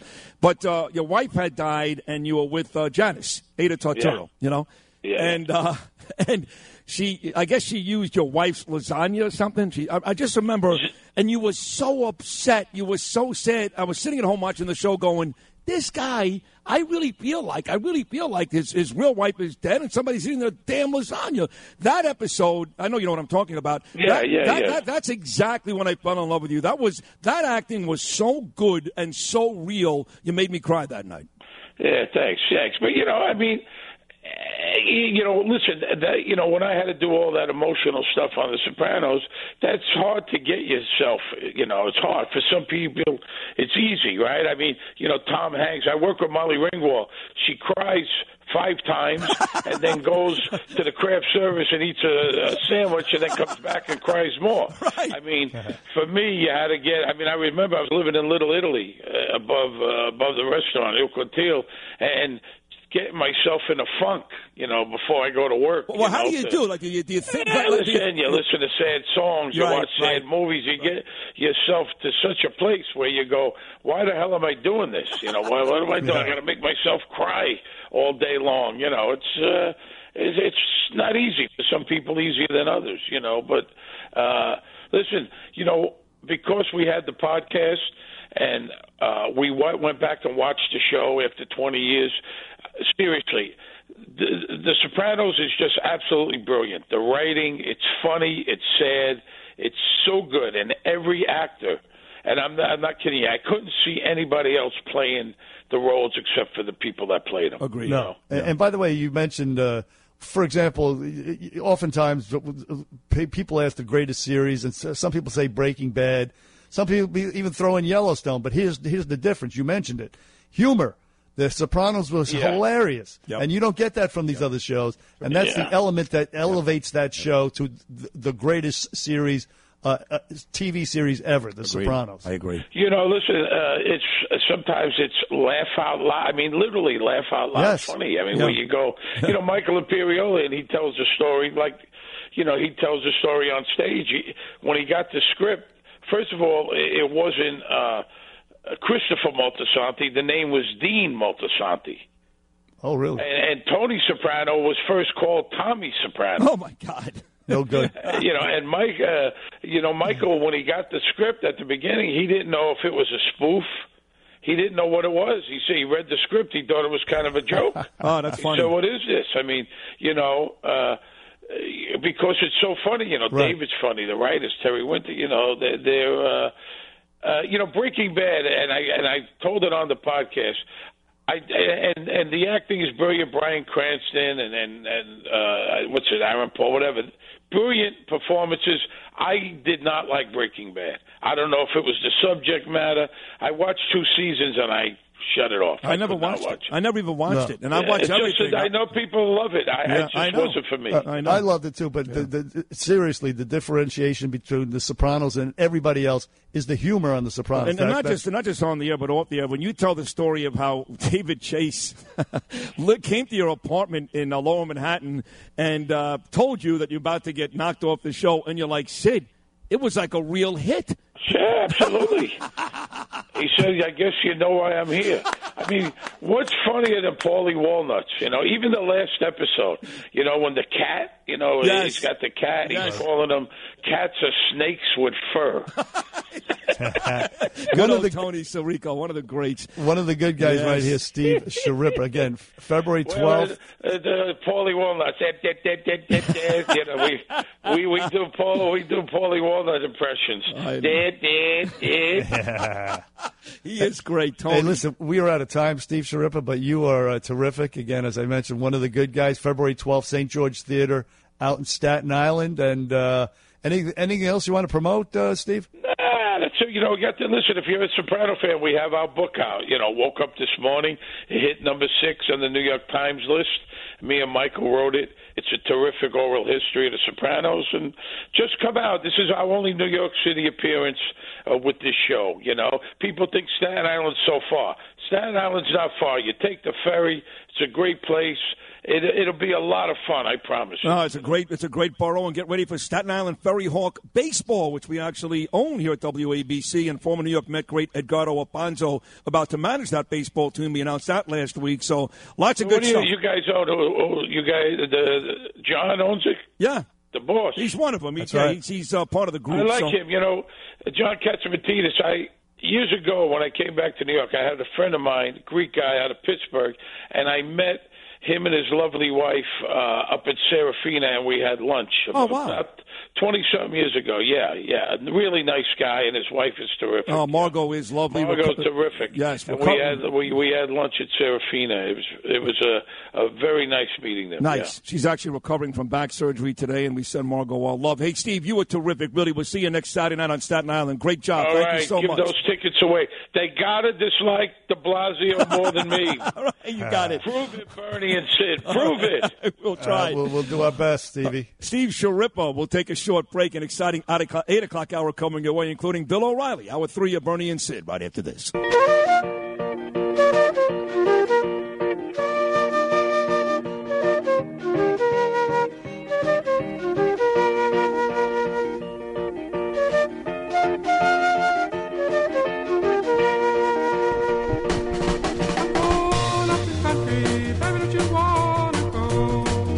Well, get out there. Wanna go. You saw the breaking news? Back here on the Bernie and show. No, I have not, Sydney. I don't really want to share the breaking news. I really Why not? don't. But Don't I share the breaking wind. Yeah, it's all over the place. President Biden, who was on his way to New York uh, to meet with Hochul and Adams, he is about to speak to the country in about an hour and a half at 9:30 because it turns out that we've killed a major, major member, a leader of ISIS. President Biden is. Uh, Ah. We've, and I don't want to. I don't want to say it because a. I don't want President Biden taking credit for anything, and secondly, one ISIS member certainly does not make up 13 of our brave men and women we lost in Afghanistan. When you start killing 13, 14, 15, then we can talk. But uh, they're making a big deal about it. U.S. forces have killed an ISIS leader in Syria, and uh, President Biden is set to talk to the country at 9:30, and he's going to beat himself on the chest and tell everybody what a great job he's doing. Uh, that, yeah, that's exactly what's going to happen. It's just, just another. It's a distraction. Like, what can we do? What can we do to, to distract from the, the failures, the multitude of failures that are going on in this country right now? And they well, well, let's get a let's get a terrorist leader. Let's elevate this. guy. He's pro- probably some like delivery guy in ISIS. Exactly. And The they're going to delivery guy in uh, yeah, they're going to tell you, yeah, he was he was the number two in command or something like that. Uh, yeah, total distraction, and uh, yeah, the imbecile, of course, coming to uh, town today to meet with Eric Adams. After the announcement, I would imagine they're going to be at one uh, police plaza. He's going to meet with Governor Hopeless Hochul as well. And uh, as I mentioned earlier, Adams is, uh, we talked about it yesterday, positively giddy over this. But, folks, expect nothing to happen. As a matter of fact, many, many cringeworthy moments I predict will come out of these uh, this meeting and this event uh, with Biden coming to town. He's going to talk about the influx of guns into the state. That's not going to solve the problem. That's a, a long term, uh, uh, you know, effort solution, if you will. Uh, but that's not even going to be a solution. Uh, uh, who did we speak to? We spoke to somebody yesterday, somebody who told, who said to us, oh, it was Peter King. The, the guns were on the, the guns are on the street. We have to stop the people using the guns and the policies that make them afraid to take the guns out and walk on the streets with them. That's what Rudy Giuliani, that's what Bill Bratton, that's what uh, Ray Kelly did, and that's not what they, the, apparently what they're going to do here uh, with this uh, neutered anti-crime unit. So anyway, I don't expect uh, anything to come out of that. That's happening today. I don't I don't know what time he gets here, but uh, also you have uh, the Olympics actually started last night, Sydney. I know you're excited about that. Had a big curling match, and yeah, big curling. The United States beat Australia in curling. I hate that sport. Very exciting. Hate that sport. And, and when you say excited, I know you're, you're being somewhat sarcastic. I am looking forward to it. Excited's a bit too intense. I'm more excited about the Super Bowl outside the halftime show, but I do enjoy it. I do enjoy the uh, the speed skating, the ice skating, all that stuff. We've been over that before, but uh, I don't watch curling. I don't get it. Uh, I know it's been explained to me a thousand times the difficulty and the mop and the, the, the, the Makes no hockey sense. puck. Stupid. It's it is really stupid, right? Seriously. It's just like, what are you doing? What are you What- doing? What, Now, are, what are you we know, watching here? We talked yesterday, Bernie, that Luke Lograno, our uh, budding superstar, our traffic guy, he has like a friend or a cousin who's on the bobsled team. The American, what is this kid's name? You could root for him. Now, that's a sport. So Charlie Volker, former running back for the Princeton uh, football team, is on the uh, U.S. bobsled team. A Monmouth County guy out in New Jersey. So yeah, if you guys ever watch the uh, bobsled qualifiers, make sure you're pulling for Charlie. What's his name again? No doubt. Charlie Volker. That's awesome. All right, cool. Charlie's our guy. So you have the women's hockey team is playing tonight against Finland. Tomorrow night is the opening ceremonies. And uh, if, if 2008, when they hosted the Summer Olympics, is any indication, it'll be a spectacular show. Yes, It really, yes, they, they yes. did a, a wonderful job. I agree. Even though it's the communist Chinese, and these are like the, the genocide. They call them the genocide Olympics. Uh, and there's also a woman. I don't know if you heard about this. She's uh, she's well, she was an American skier. Uh, she grew up in uh, California. She's half Chinese, and she switched to uh, join the Chinese team. She's going to represent right? China. Yeah, her name is Eileen Gu. Traitor. Eileen Gu, She's a 18 traitor. years old. She is a trader, of course. And uh, you know, what are you doing? And she, she also has uh, she has sponsorships by Tiffany's, Victoria's Secret, Cadillac. Still, but she plays for the communist Chinese. They Yes, didn't- still. They, they didn't pull their, the sponsorship when she They went to did different not. team? They did not. Oh, my this God. this is wrong. So, so uh, do, do we still play hockey? I know the women play. I remember years ago. Remember Cammi Granato? She was the goalie. Her brother Tony Granato was a really good hockey player. Rangers, Kings. But do the men still play hockey?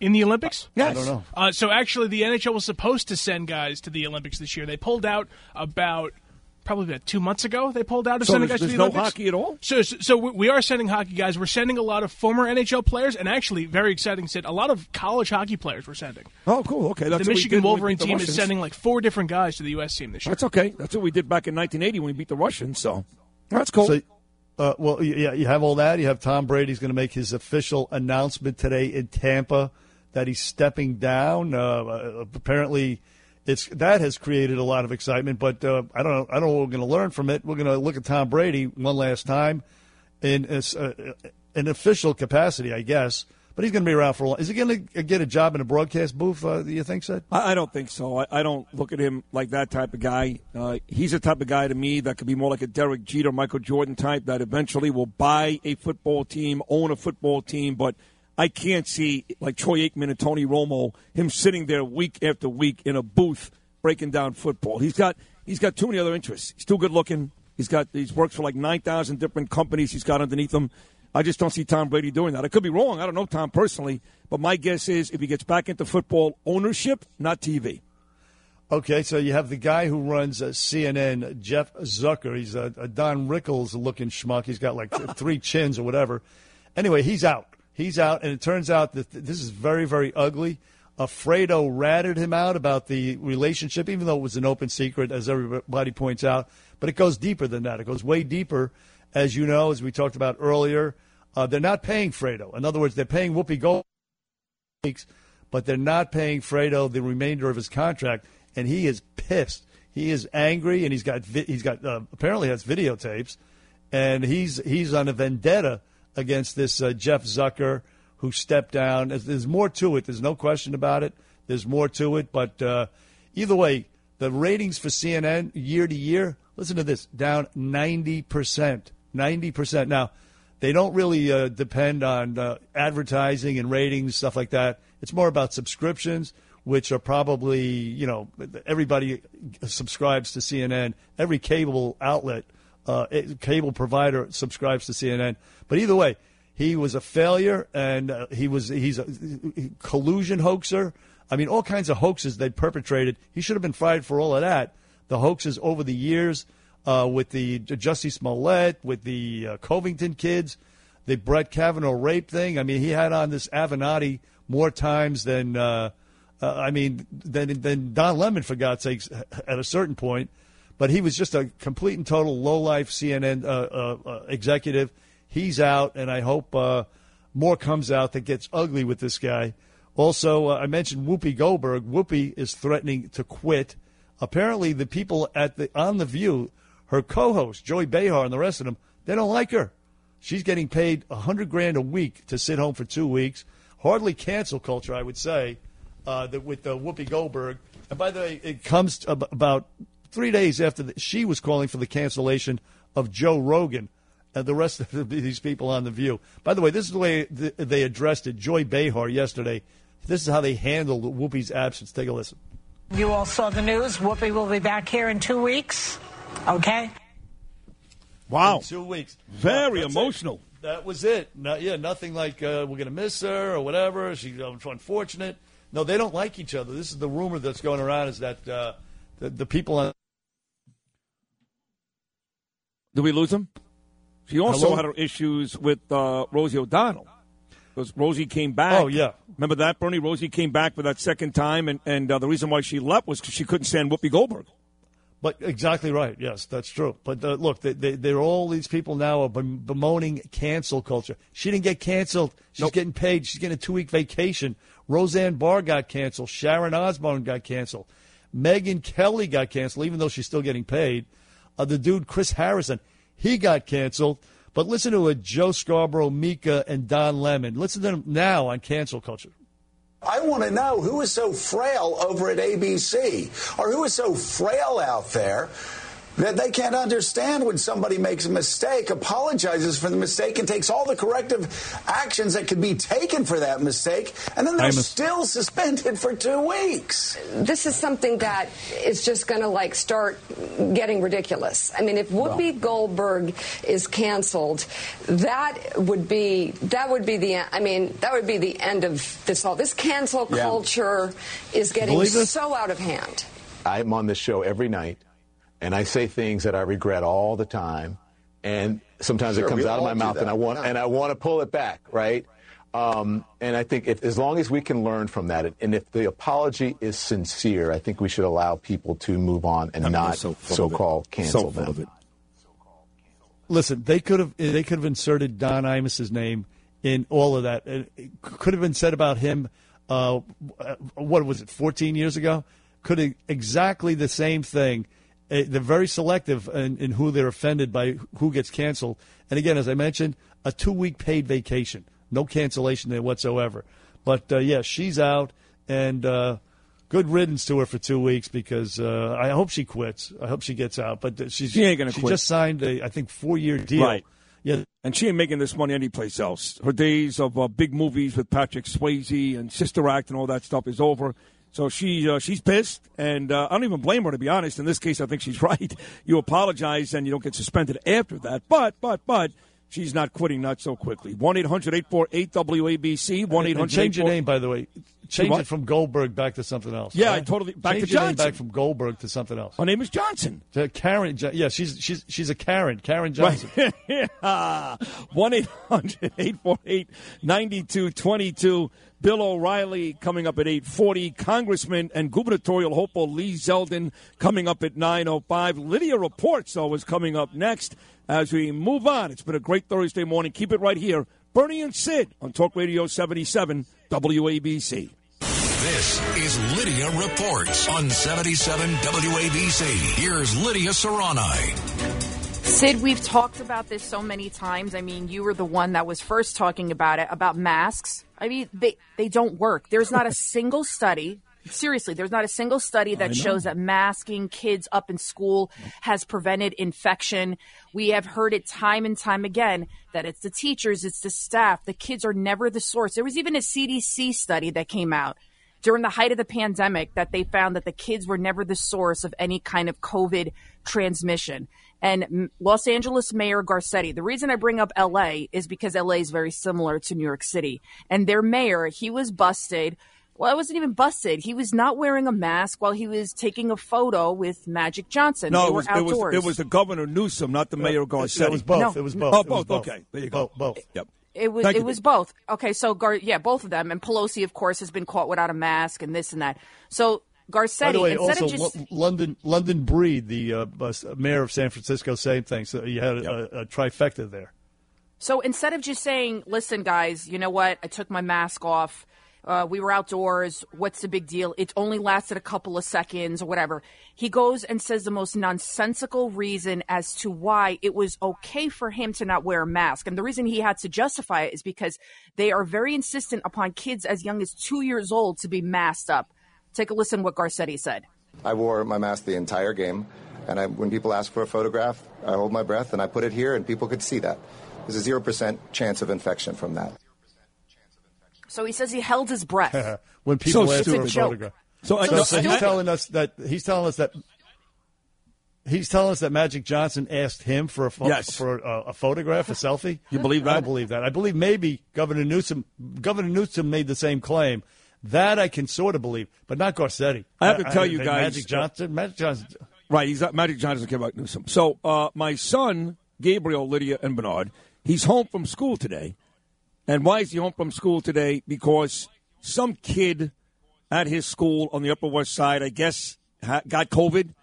And uh, one of the teachers or somebody at my son's school says that my son came into contact with this kid and and they're making a big deal about it. And we've been over this about a billion times.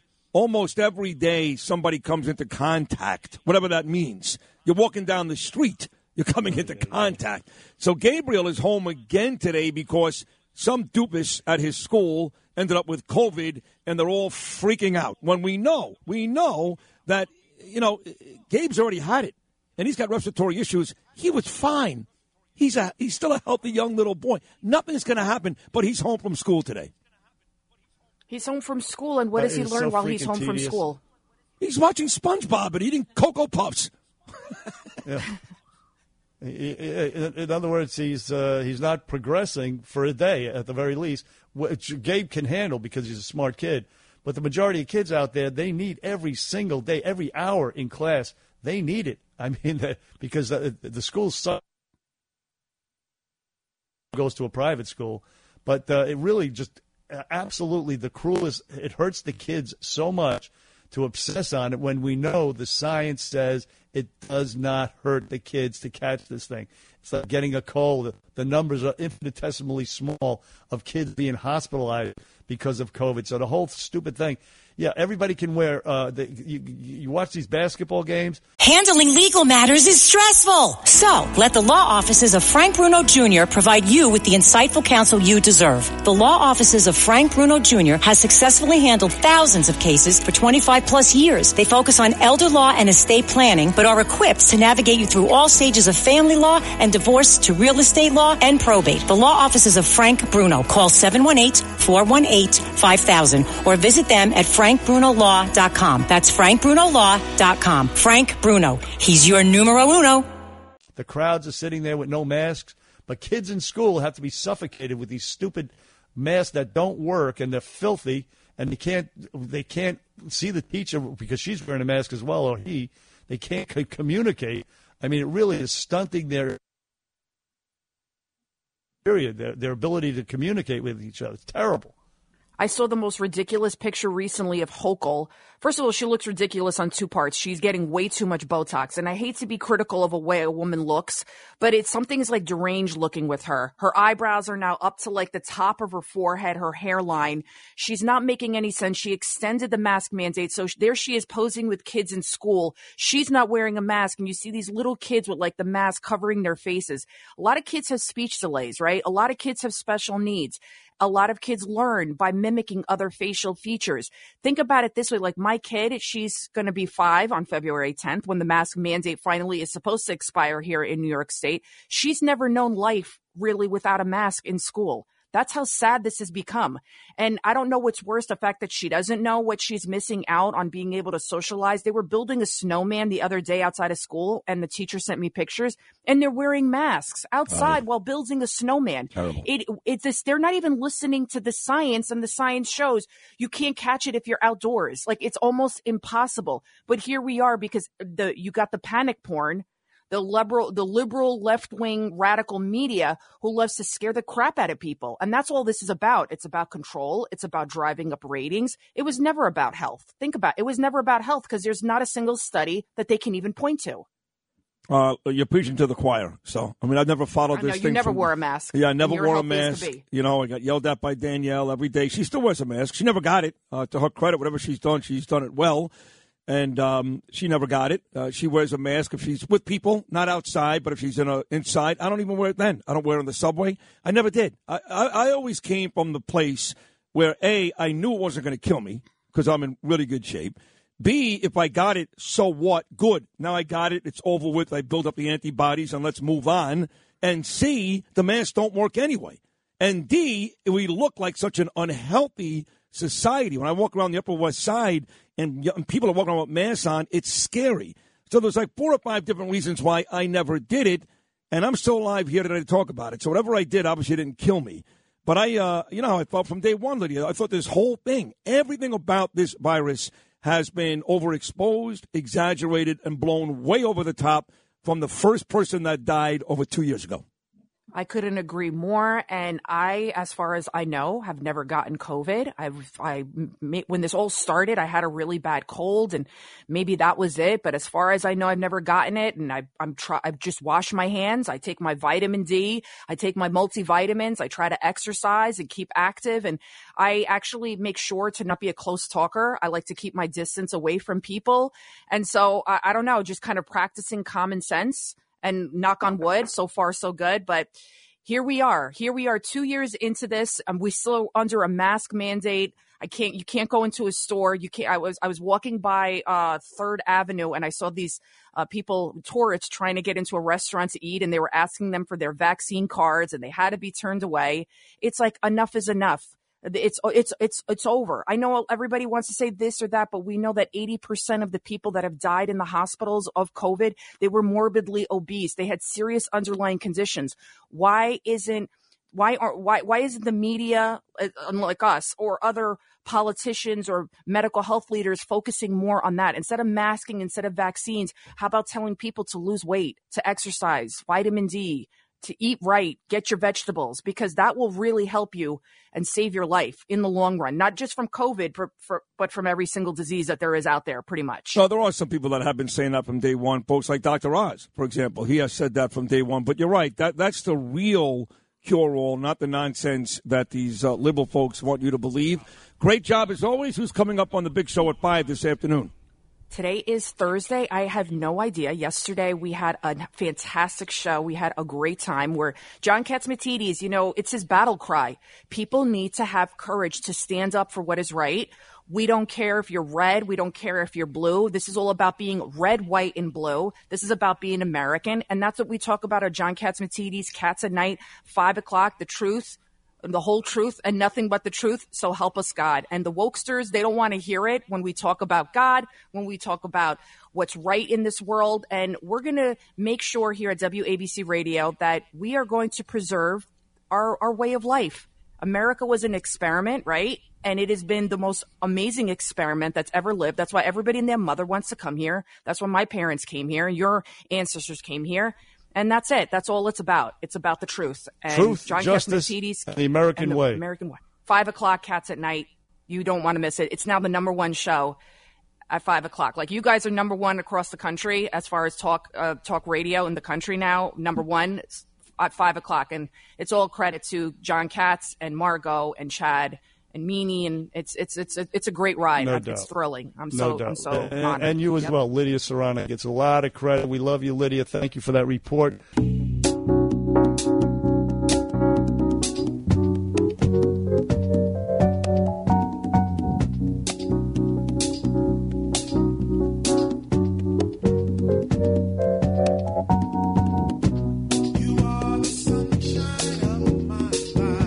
Back here on the Bernie and Sid Show, heard everywhere on that 77 WABC app, folks. Download that app. It's easy. Also heard out on Eastern Long Island, News Talk 107.1 FM. And you can check us out on your smart TVs, on your computers at WABCRadio.tv. You can watch us, essentially, is what I'm saying here. Our next guest, 840 every Thursday. He's the highlight of the week. And you can hear Bill O'Reilly also 725 every morning on the Bernie and Sid Show, 1 o'clock in the afternoon, 9 o'clock at night. This man is a prolific author. He really is the king of all media. BillO'Reilly.com, a great TV show. And uh, he joins us now. Let's bring him in. Bill O'Reilly, good morning to you. You know, I don't think people appreciate how brilliant you are. So you guys, you know, you do the Breakers spot, and then you bring in Stevie Wonder, "Sunshine in My Life." I mean, that it just people, scholars everywhere, going, "Geez, that is just no, brilliant." That, Yeah, that right. makes you brilliant that you picked up on it, Bill O'Reilly. Because Yeah, I know everything. I do. am all seeing. Omniscient, I think, is the word of the day we're looking for, right, Bill O'Reilly? Yeah, that's a good word, Bernie. That's excellent for a guy who didn't go to high school. Is that true? You know, Bill, there's so much going on. Joe Biden's coming to town. They just killed uh, supposedly an ISIS leader and all kinds of things happening. So I don't know where to start with you, but I will start. I'm going to pick, pick this your message of the day. You had a great show last night, but your message of the day concerns the resignation, quote unquote, of Jeff Zucker at CNN. So why not start there? Okay. Um, first of all, I, I uh, I've learned that uh, President Biden thinks he's going to see Hamilton. That's why he's coming to New York City. Yeah. So he's going to be shocked when everybody's standing there going, "What are you going to do about the guns and the violence?"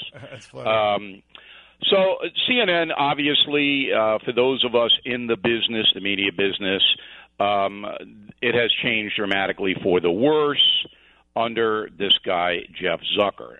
Now, if people don't know him, he uh, produced the Today Show for a while, was successful doing that. Then he went over to The Apprentice, where he and Donald Trump were best pals at one time.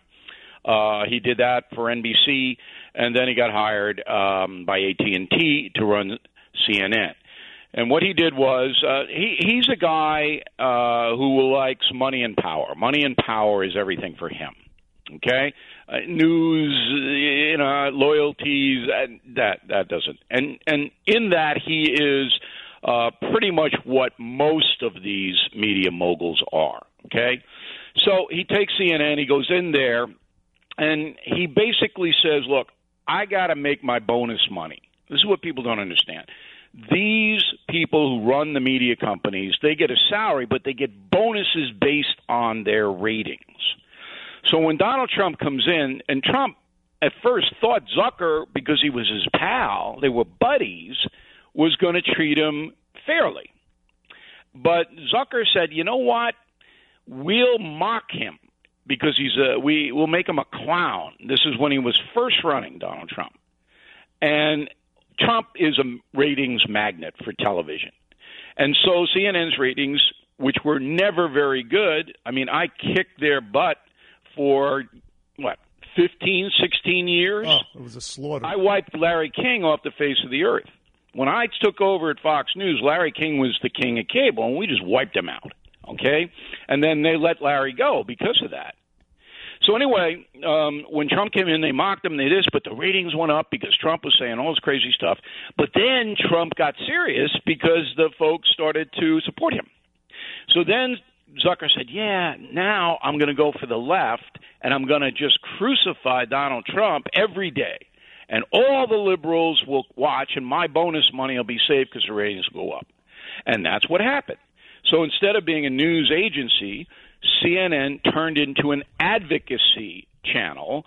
And if you look at their lineup, every single one of their hosts is a liberal or a far left person. Yep. Every one. Yep. There isn't anybody that is not that. And Zucker was like singing along, and then Trump lost, and Biden came in, and CNN's ratings cratered. Everybody left because there was nothing there but hate Trump. They had nothing else there. Mm-hmm. All right. Then AT and T sold Time Warner Media, that's which controls CNN, to Discovery, and Discovery's taken over in May or June. They don't want Zucker because he's a loser, and everybody knows it. So they found a way to get him. Right. Right, so Everybody knew about this personal resume that Russ, uh, that Zucker had. Everyone knew. So, but now, just like the movie Casablanca, I'm shocked they're gambling here. Yeah. yeah. It's But, the uh, same thing. Apparently, Fredo Cuomo though he has uh, he has goods or something on Jeff Zucker. Of course he You- does. You don't think there's more to it than just that relationship? I said from the very beginning on the Bernie and Sid show that Zucker knew everything that Chris Cuomo was doing because he's buddies with them in the Hamptons. Hey, can I have another mojito? You know, pals. And he knew everything that Cuomo did. And then he throws Cuomo over the side, and now Cuomo's suing or will sue CNN for an enormous amount of money. Yes, Cuomo did say, I'm coming after you, Zucker. And I guess Zucker called his bluff, and uh, Cuomo turns out to win this one. He wins the day because Zucker is gone. Now, as uh, Bernie talked about Joe Biden in town today to speak to Kathy Hochul, Eric Adams, and a host of others. But I get that this, I got this text from Danielle a moment ago, Bill. She said, This is based on the breaking news. She said, Can you explain to me why I should care that some ISIS leader is dead if he really is dead? Back here in the United States, we care about the economy, crime, COVID, race relations, and Afghanistan. Why are they pushing this on us? And I have to tell you, not because she's my wife and I love her, and I know you like it too, that's a brilliant question. Well, you're asking the wrong guy here because my book coming out May 3rd is Killing the Killers: A Secret War Against Terrorists. True. And you're going to get you guys are going to get an advance copy probably in a week. Okay? When you read this book, Danielle's question will be answered. Oh, really? These are vicious people. These are people who Americans have no blanket clue because there's no reporting. There's no journalists on the ground. There's not nothing. It's all top secret stuff. We got what exactly is happening with ISIS. So when I heard it this morning, I wasn't surprised because there are ongoing operations against ISIS, Al Qaeda, the Taliban, others, and Americans have no idea. None. And these are lethal operations, and we take you inside those operations. You're going to know exactly what's happening. And, I can't wait to read the book because if anybody knows it, it's you. But I have to tell you that when these things happen, it's not coincidence. The timing and, and Oh, there's no doubt about it. Right. I mean, come on. That if Danielle's point was this is a wag the dog, right? To to get us, uh, you know, we're tough guys, and Putin better watch out. Absolutely, that's a hundred percent correct. So the Biden administration wants to put forth this: hey, they're not going to push us around. We just wiped out 18 uh, ISIS. Now they might have been sheep herders for all we know. We don't know who they are. Exactly. Okay. Exactly. But I can tell you the sophisticated special forces operations are stunning. Killing the Killer is the best reporting I've ever done in my career. Wow. Where do you see this book? And you won't be able to put it down. Um, Danielle, you should grab the book away from Sid before it comes in. Read it to you him. like it, yeah. yeah. Hey, Bill O'Reilly, listen, uh, I, I mentioned, we mentioned Bill, uh, Joe Biden coming to New York City today, meet with Eric Adams. Eric Adams seems starstruck. I mean, there's nothing going to come of this today. In fact, it's going to be a lot of cringeworthy moments, I believe. What do you think? Well, what they're going to do is they're going to here's how they're going to shape the narrative, and it's already done in advance. So when Adams, when the White House said, "Look, Adams, we're we're going to bring the president in. Here's what you're going to do." So everybody needs to know this is choreographed, just like Hamilton. So there's a few photo ops. Uh, Hochul will be getting run run right in there, even though she doesn't care at all about street violence in New York City. Obviously, doesn't care. Never said anything about it. Um, so they're all going to be there, and then they're going to say we're going to get tough on the guns, not the gun criminals. Right. No. All right. The guns somehow walk down the street and then point themselves and shoot. Yeah. All right. So you're not going to hear, well, New York City's been soft on crime for eight years, and that's why we got dead police officers and pedestrians in the street. Not going to hear it. It's the guns. And there are 400 million guns now in the United States of America. And no one can control where those guns go. You put you buy them in Virginia, put them in the trunk of your car, you drive up, and you sell them in New York. Well, who's going to stop that? No one. Okay, it's impossible. But you can stop the people who are using the guns. You can. Absolutely. It's been done. Because for 17 years, we did in New York City under Giuliani and Bloomberg. That's right. It was controlled. Yep. Not now. Well, Republican leadership. That's the difference. Uh, you know, Bill, one of the uh, other aspects of this relationship, and the three of us are all very, very close. You may not say in public, but I will, uh, is the sports relationship. You and I have been to Met games together, which you take me to. I want people to know that. Uh, you take me to a Knick game coming up in a couple of weeks. I'm very excited about that. And you've been on my sports show on Sundays here many, many, many times talking about the National Football League. This story just blew up the last couple of days. Snoop Dogg singing during the halftime show. Am still going to watch the Rams versus the Bengals. So is Bernie. But people like Peter King, they're like, nope, I'm not even going to watch the game because they're so disgusted, as we are, with Snoop Dogg performing at halftime. the- Where does the Bill lyrics. O'Reilly stand? It's the for lyrics songs, that- yeah. that he's Yeah. going to shoot cops. Well, I mean, it's an embarrassment. It, it's an embarrassment for the National Football League to go from Paul McCartney, uh, Prince, uh, these kinds of people who uh, traditionally um, performed at halftime, to a slew of vile rappers. And, and what? Why are we doing this? The Super Bowl is a time when people at parties, their families are together, they watch the game. Uh, it should be a very interesting game, okay? And then at halftime last what was it last year or the year? I think it was the year before. They had uh, Jennifer Lopez on a pole, Two years on ago. a stripper pole. Two years ago, yes, with yeah, Shakira. I, I was there. I was in the in the uh, in Miami for the game, and I, and I was with my son. And then my son's looking at me and go, "Why is that pole?" I, I said, "You know, it's in honor of the Polish people. They wanted to." I, I mean, what are you going to say, right? Right. What are you going to say? Yeah, no, so it is- Goodell Goodell presents this stuff, and if you look at the if you if you Google the performers, because there are others than Snoop Dogg, all right, and you look at the lyrics that they sell to kids, I mean, everyone's got to be appalled.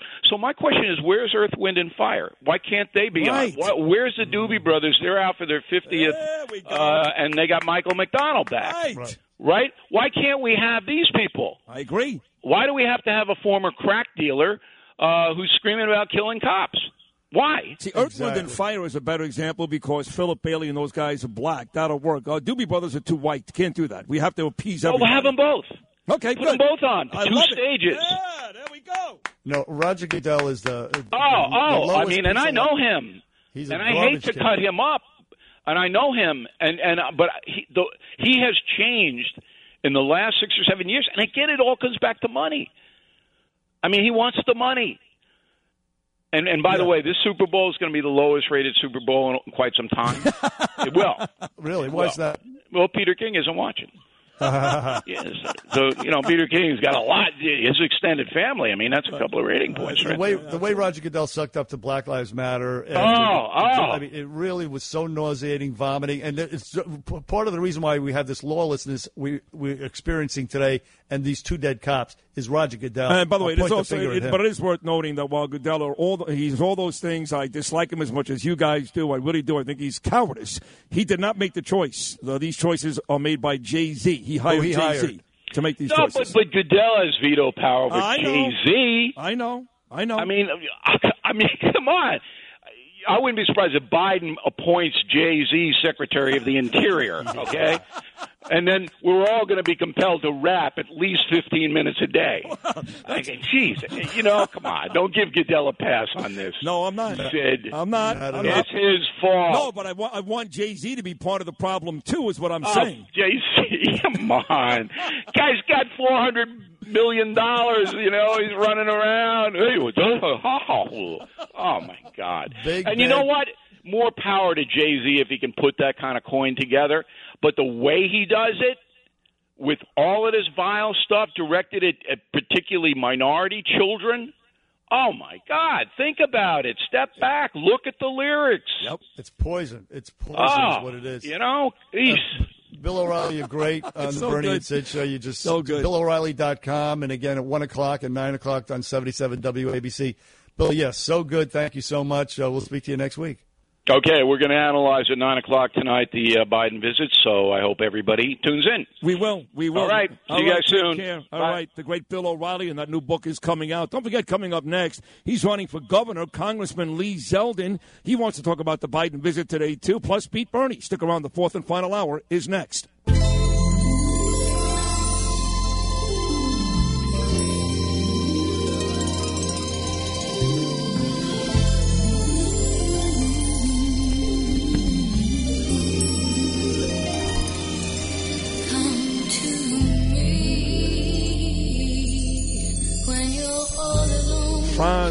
Jolene, come to me at 9.05. This was a classic.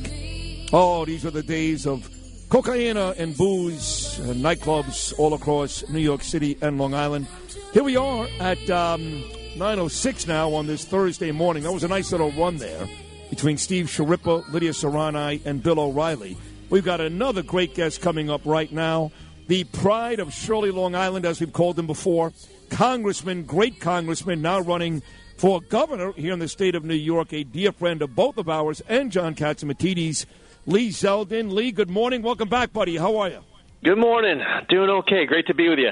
Great to have you. So, you know, we've had, uh, to be completely honest, I know you know because you listen to the show anyway. We've had Rob Astorino on over the last couple of weeks. We've had Andrew Giuliani on over the last couple of weeks. I'm endorsing you. You know that. But they're all good guys, and they're all on the right side, at least what we believe in uh, in terms of policy.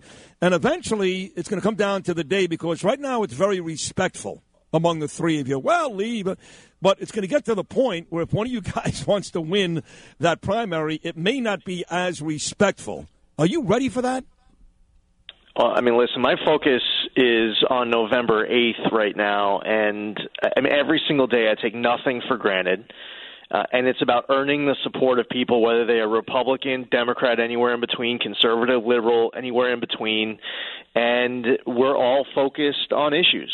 Uh, for me, I'm focused on the New Yorker who is hitting their breaking point because they can't afford to survive here, because they don't feel safe walking their streets. They feel like their freedom's under attack, the quality of their kids' education is being attacked. And I'm just going to keep focusing on the issues, regardless of whether it's February 3rd or it's November 3rd. I mean, this is what the voters want us talking about. Congressman Lee Zeldin on the Bernie and Sid Show, a class act. It will be respectful, no doubt about it. Uh, but either way, uh, Congressman, before we speak to, to you about uh, Joe Biden, the president coming to, to New York City today, uh, let's talk a little bit about your, your congressional district, the seat that you, you hold right now. Uh, I know you're running for governor, you're not running for Congress again, but there's a brazen brazen power grab going on by the New York State legislature to gerrymander uh, your district into uh, out of existence. Actually, you couldn't get elected probably if they if they implement what they want to implement. Well, a couple thoughts. First is the, the will of the voters. Uh, almost a decade ago, there was a constitutional amendment came to a vote. The people of New York chose that they wanted the maps drawn by an independent commission. And then this past November, the will of the voters again they came out and voted against a, a congressional uh, constitutional proposition because they didn't want the legislature to have this partisan gerrymandering. So what can't be lost in this conversation is that the New York voters have spoken multiple times statewide votes as to exactly how they want this process to go. Now, when you look at these maps, what's interesting is people are analyzing it based off of November of 2020, and they're analyzing each of these districts of Trump versus Biden. And I would just offer that if you know, it was February 3rd, 2022, Trump versus Biden, the numbers are different than when you look back in November 2020. A lot's changed. We saw it this past election with so much flipping from blue to red and Nassau and Suffolk District Attorney and Nassau County Executive and Suffolk Legislature, New York City Council seats, and other parts of upstate uh, from Colonie to Hornell all flipping from blue to red. We saw it in Virginia. There was almost a huge upset for the governor of New Jersey. Uh, you have one party rule at every level. So the, the and when analyzing these districts, if they tell you, eh, Biden won this district in November of 2020 by you know eight points or ten points, well, that means that you know Republicans can't win it. If that presidential election took place again today, it would be different results. Uh, so I, I think that's important too when looking at these congressional, state senate, state assembly seats. Uh, I actually believe if I was running in that congressional seat that I would win it, and I'm also confident that we're going to hold it. It's just November 2022, in my opinion, this upcoming election, November 8th. I believe it is going to be the biggest Republican wave of my lifetime. That's the way it's shaping up, and and every single day it only becomes more likely. Well, there like you that. have it. I yes, like. Congressman Lee Zeldin also are running for governor. You know, a lot of folks that do have the chance to talk to President Trump say, uh, "Hey, Donnie, baby, you're better off not talking today. Just don't say anything because Joe Biden continues to bury himself more and more every day. Now, today he'll boast about this ISIS killing, but the truth is he's doing a horrible, horrible job." It's kind of the same thing with you and Kathy Hochul. I mean, the more that this lady talks, whether it's mandates, vaccines, masks, whether it's uh, not taking Alvin Bragg to task, whether it's not repealing uh, bail reform, the more that this lady talks and the more that this lady does, I believe, makes your job even easier. How about that, Lee Zeldin? I mean, I, I agree on the policy and the rhetoric. You know, it's bad enough when Alvin Bragg gets elected and says he's going to refuse to enforce the law across the board with many crimes and downgrade a whole bunch of other crimes. it's worse that Hochul is refusing to remove him, even though she has the constitutional authority. Then, well, I mean, I was in uh, Officer Rivera's funeral. Uh, I actually I saw you there, Sid, um, as well. Um, and Kathy Hochul was there. And as you remember, when Officer Rivera's widow got up and spoke and talked about uh, the need to change laws and referenced Alvin Bragg, Yep. in, immediately the entire cathedral starts a standing ovation. You can actually go back and watch the video online of that standing ovation. The last person in St. Patrick's Cathedral to stand up very reluctantly was Kathy Hochul. Uh, it's, I, I, I can't believe you said that because I was sitting next to Joe Esposito and I noticed that and I'm like, is she not going to get up? And the exact quote was, "The system has failed us." You're exactly right, Lee. She got up at the very, very end and she nearly almost didn't get up at all. And then later that day, she meets with Alvin Bragg. Obviously, she doesn't remove him, but going one step further than that, she doesn't criticize the memo. As a matter of fact, this whole memo, this controversial memo that's become national news, I'm not aware of Kathy Hochul criticizing a comma in it, let alone you know an entire proposal or the or the memo in its entirety, as the rest of us uh, have been criticizing. She says that she wants to cut him some slack and that he he's doing his job. So, uh, you know, and this is just one example. I mean, cashless bail, she says she needs to see the the data. Needs to see the data. How about you collect, you know, a thousand press clippings and say, I have a thousand press clippings on my desk of people who have gone out and committed additional offenses, or this person got hurt because of cashless bail, or this law enforcement uh, officer didn't uh, have the backs of elected officials. We have the the information we need to make these changes. We know what the answer is in our gut. As I'm not talking about as you know Bernie and Sid or as Lee Zeldin. I'm talking about every single one of your listeners. Every person who's listening to this have I, I'm sure smart, instinctive, common sense judgment, realizing these are basics that need to change in order to secure our streets. No, she, uh, Kathy uh, Hopeless Hochul, she's a pandering, uh, cowardly disgrace. I got to tell you, it really sickens me. The whole no cash bail, refusing to call out the state legislature, and uh, forget about refusing to call them out, siding with them essentially. Uh, Lee Zeldin on the Bernie and Sid show, running for governor of the state of New York, currently congressman from Long Island, and he's a great guy. Look, Joe Biden's coming to town. He's going to meet with Eric Adams. Uh, they're going to solve the crime problem here in New York City. I, I guess. What what what do you expect from this meeting today? Well, first off, what can't get lost on this conversation you and I just had about cashless bail is that this was part of Joe Biden and Kamala Harris's proposal for the country. They want cashless bail nationally. And I believe that while Mayor Adams is calling for changes up in Albany, he also needs to take this opportunity to tell not just President Biden, but the people who are with him who are actually running the show, tell all of them what the impacts are of these soft on crime policies. Jen Psaki uh, says she was laughing. She says she doesn't even know what it means consequences of soft on crime policies. Well, Mayor Adams should take this opportunity to let them know what that is. Now, they're going to be talking about illegal guns, and I have no problem with having that conversation about illegal guns, but don't try to make believe that all these other crimes that are happening all across New York City all have to do with guns. And If you're uh, Melissa Go, who's pushed into an oncoming subway car and you lose your life, if you're punched in the face because you're wearing a yarmulke, because you're Jewish, or because you're Asian, if you're a small business having to go out of business because people are looting you all the time and you can't afford it and they're walking past security, no consequences, you could go through the list of all of the different crimes taking place in and around New York City that have nothing to do with guns. So if if they want to talk about illegal guns as one part of a conversation today, I, I'll point out. I'll be the first one to point out to you that these illegal gun crimes qualify for, you guessed it, cashless bail. So we could talk about illegal guns, but don't try to make it out to be like that's everything that we're experiencing. No, you're right. And by the way, Hochul's there too, Bernie and Lee, at this meeting. It's not just Adams Yeah. and Oh, uh. Biden. Hochul's there too. One, one police plaza. Yeah. That's right. So, so you said, uh, Lee, at the top of the conversation when I said, "Listen, at some point, uh, the kumbaya between you, Andrew, and Rob and others running for governor is going to get a little nasty. It just is. You can be respectful all you want, but one of you guys has to explain why you're better than the other, and that tends to get every now and then a little rough." But you also said you're out there looking to get every vote, Republican, Democrat. we've been kind of going back and forth on this show. Bernie feels really, really confident that New Yorkers are, have had enough, that folks have figured this thing out, and that he feels that uh, there may be a moment right now, if these two cops were killed, that moves our town, our city, our state in a different direction.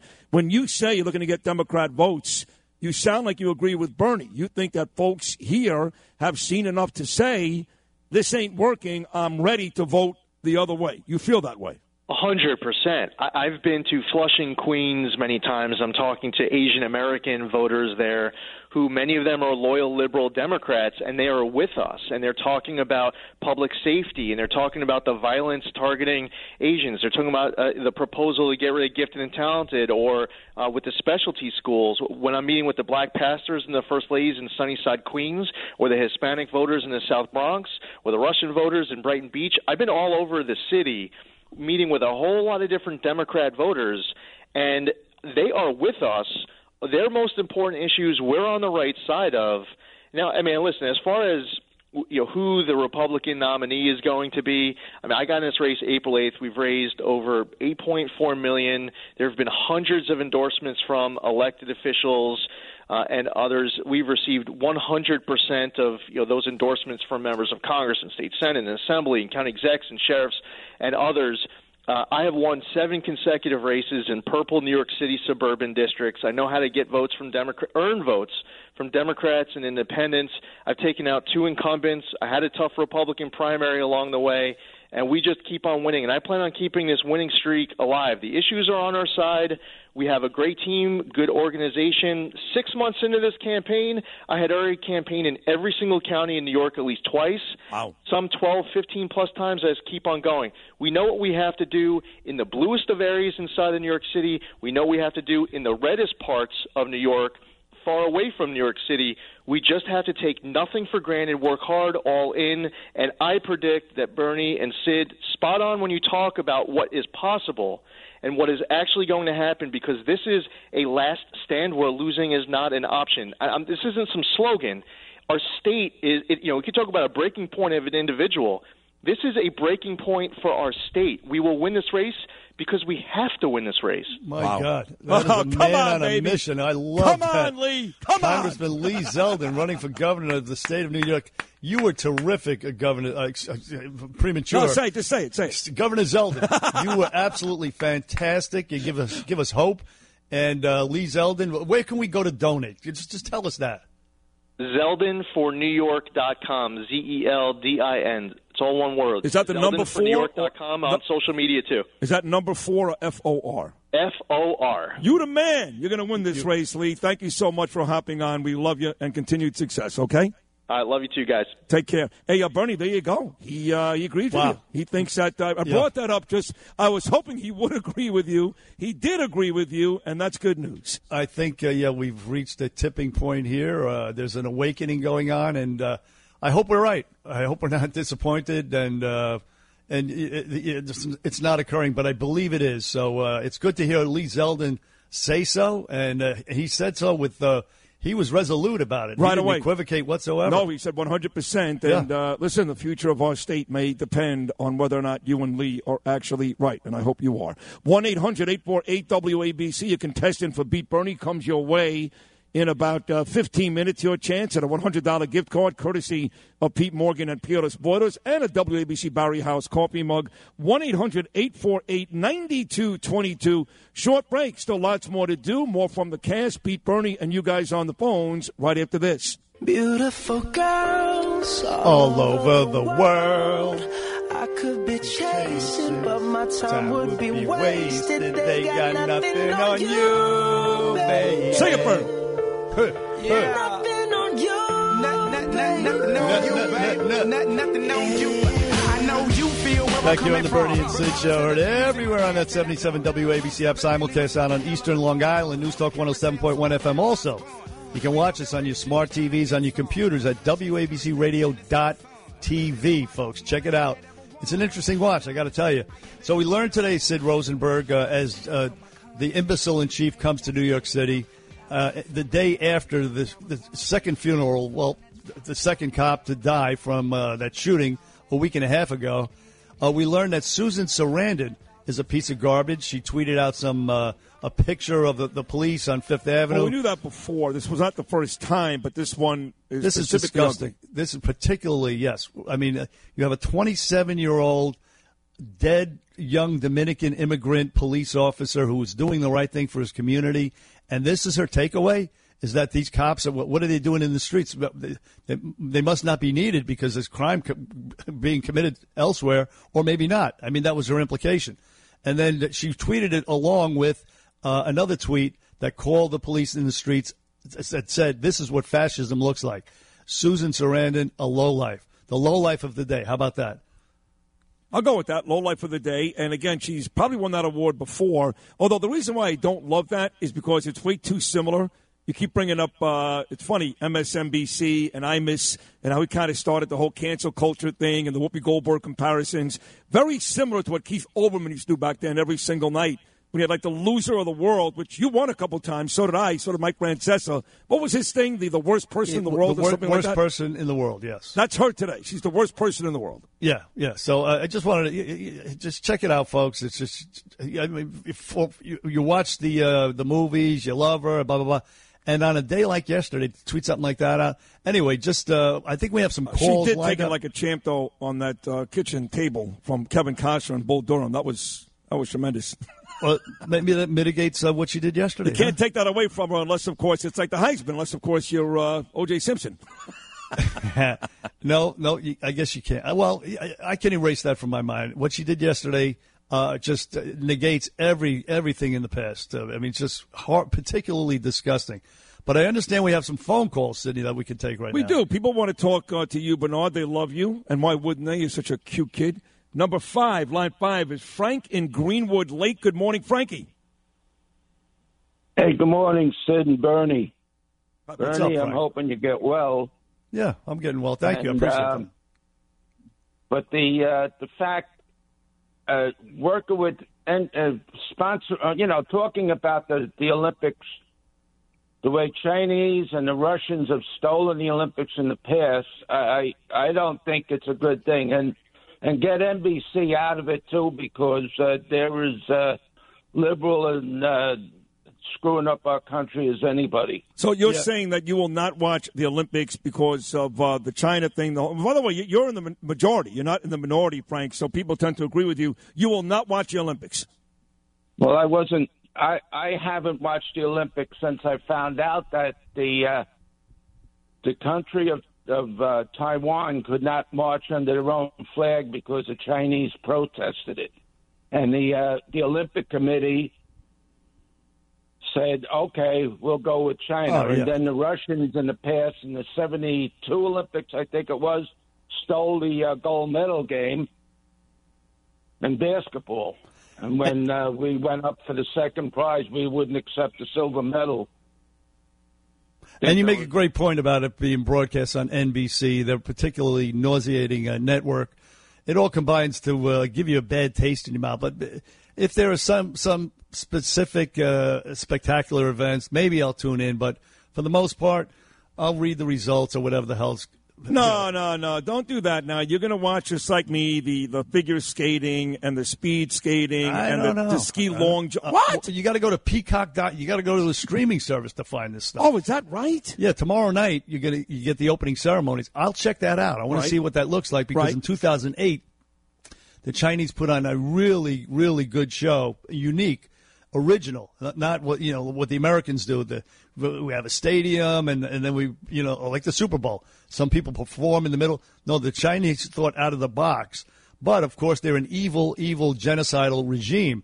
But I still want to check it out tomorrow night. I think that's as, as much as of the Olympics that I'm going to watch. To be quite frank. One more phone call. Uh, let's see. Um, Maria, we've got. How about Jeff in Clark, New Jersey? And he's talking about what Steve Schirripa, Clark, New Jersey, where Christina lives. You know this guy? Oh, I wonder if I know Jeff. Let's Um, find out. I'm sure you do. Uh, anyway, uh, offering tickets to go see Schirripa and Imperioli. Jeff, what's going on, pal? Eh, not too much, man. Love your show. I'm with you guys uh, start to finish every day. You make my day. Thank you. And, Thank you. Thank you. Do you know Christina from Clark, New Jersey? The beautiful Christina. You know her? No, but she made a good move moving in. That's uh, that's a great town. There you go. All right, Chris. So what do you want? You want these tickets for uh, Schirripa and Imperioli? Absolutely, because it, uh, that uh, that scumbag ruined New York City uh, in about two days. That's good. He I like he's, that. He's in, off- he- he's in office in two days, and the squeegee man came back, and you get harassed on the train, you get harassed on the bus. You know, so it wasn't long after that. Yeah, we kind of like uh, couldn't even go to the city anymore. Sid, I think he's a the winner. I think he's a winner too, right? I think he is. Yes. He called uh, De Blasio a scumbag. Right stu- there. but he- Stop right there. But Maxine Waters says that. Yeah, well, uh, uh, well, then follow up with this uh, his, his, his other other comments as well. I say he he wins. He I wins mean, at two tickets. You remember when Maxine Waters kind of said the same thing about Bill de Blasio? What'd she say there? What was that? These are a bunch of scumbags. Yes, it's the same thing. bingo. yeah, she know what time it is. No, no, good call, Chris. Uh, I think, uh, yeah, you, you're going to go to the show, see Steve Schirripa, February 12th at the St. George Theater out in Staten Island. That is a big deal. One more call quickly, Bernie. Henry is in Pompton Plains on line six. Good morning, Henry. Good morning, guys. Hey, I just wanted to uh, say, you know, uh, Sarandon said that the, you know, the cops are all at the parade, or uh, not the parade, but the funeral service there, and they made people forget that there's three shifts of cops. They are not all just on working day shift. So there's forty thousand cops plus retired police officers and stuff.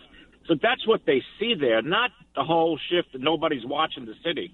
Right, and then they So come from all are so over on the, on their own time, on their own precious time, and for this creep to, to dismiss them the way she did is absolutely it's despicable to me.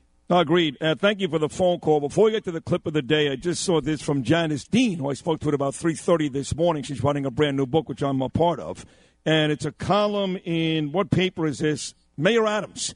He had dinner with Andrew Cuomo on Tuesday night at an eatery in Midtown Manhattan. And here's the headline. Mayor Adams, quote, I would be foolish not to get advice from Andrew Cuomo. I'd be foolish not to get advice from Andrew Cuomo. Are you with me yet, Bernie? Me and Greg uh, Kelly? come on, come he on. He, he is quite the fool. I mean, if he thinks on. that. So are you there? Are you with us? Me and Uh, Greg Kelly. I, I, I am. Uh, I am right one one step away from being Oh, there. God, what se- else? What else do I got? I- I'm I gotta you more you know I'll tell you what. O.J. Let- Simpson. my God. Uh, let's wait and see what happens today. All right. I- What do you I- think- I what do you- what do you think is going to happen? I, look, I just don't want to be premature. and- Premature? yeah. He calls himself Joe Biden. He's I hanging out with agree. Andrew listen, Cuomo. I, I am calling him out on everything, on all these things. I'm still. It's still. It's. He Ay, hasn't ay, been mayor ay. for a month, and it's already a disaster. A Well, disaster. it, it has been horrible, but uh, I think you got to give him a little more time. But either way, No, I I, agree with you. He's a starstruck. Um, uh, you know, uh, uh, he, he's he's impressed with himself. He's a media whore. But uh, let's see what he does with crime here with this anti-crime unit. Uh, I'm not pleased with that. They have to identify themselves by wearing NYPD jackets. So, I mean, it's so stupid. So you're you're making my point. Even, I don't All right, so understand. so I I just don't want to make the Hey, leap listen, into saying uh, he's uh, he's a failure. Eric Adams, you want to be a real tough guy? You want to prove to people you're not afraid? Don't have dinner with Andrew Cuomo. Have dinner with Sid and Bernie. Yeah, how about that?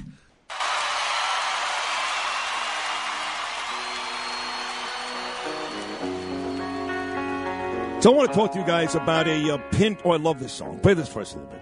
Van Diemen's Land, The Edge. U2, rattling home. Hold me now.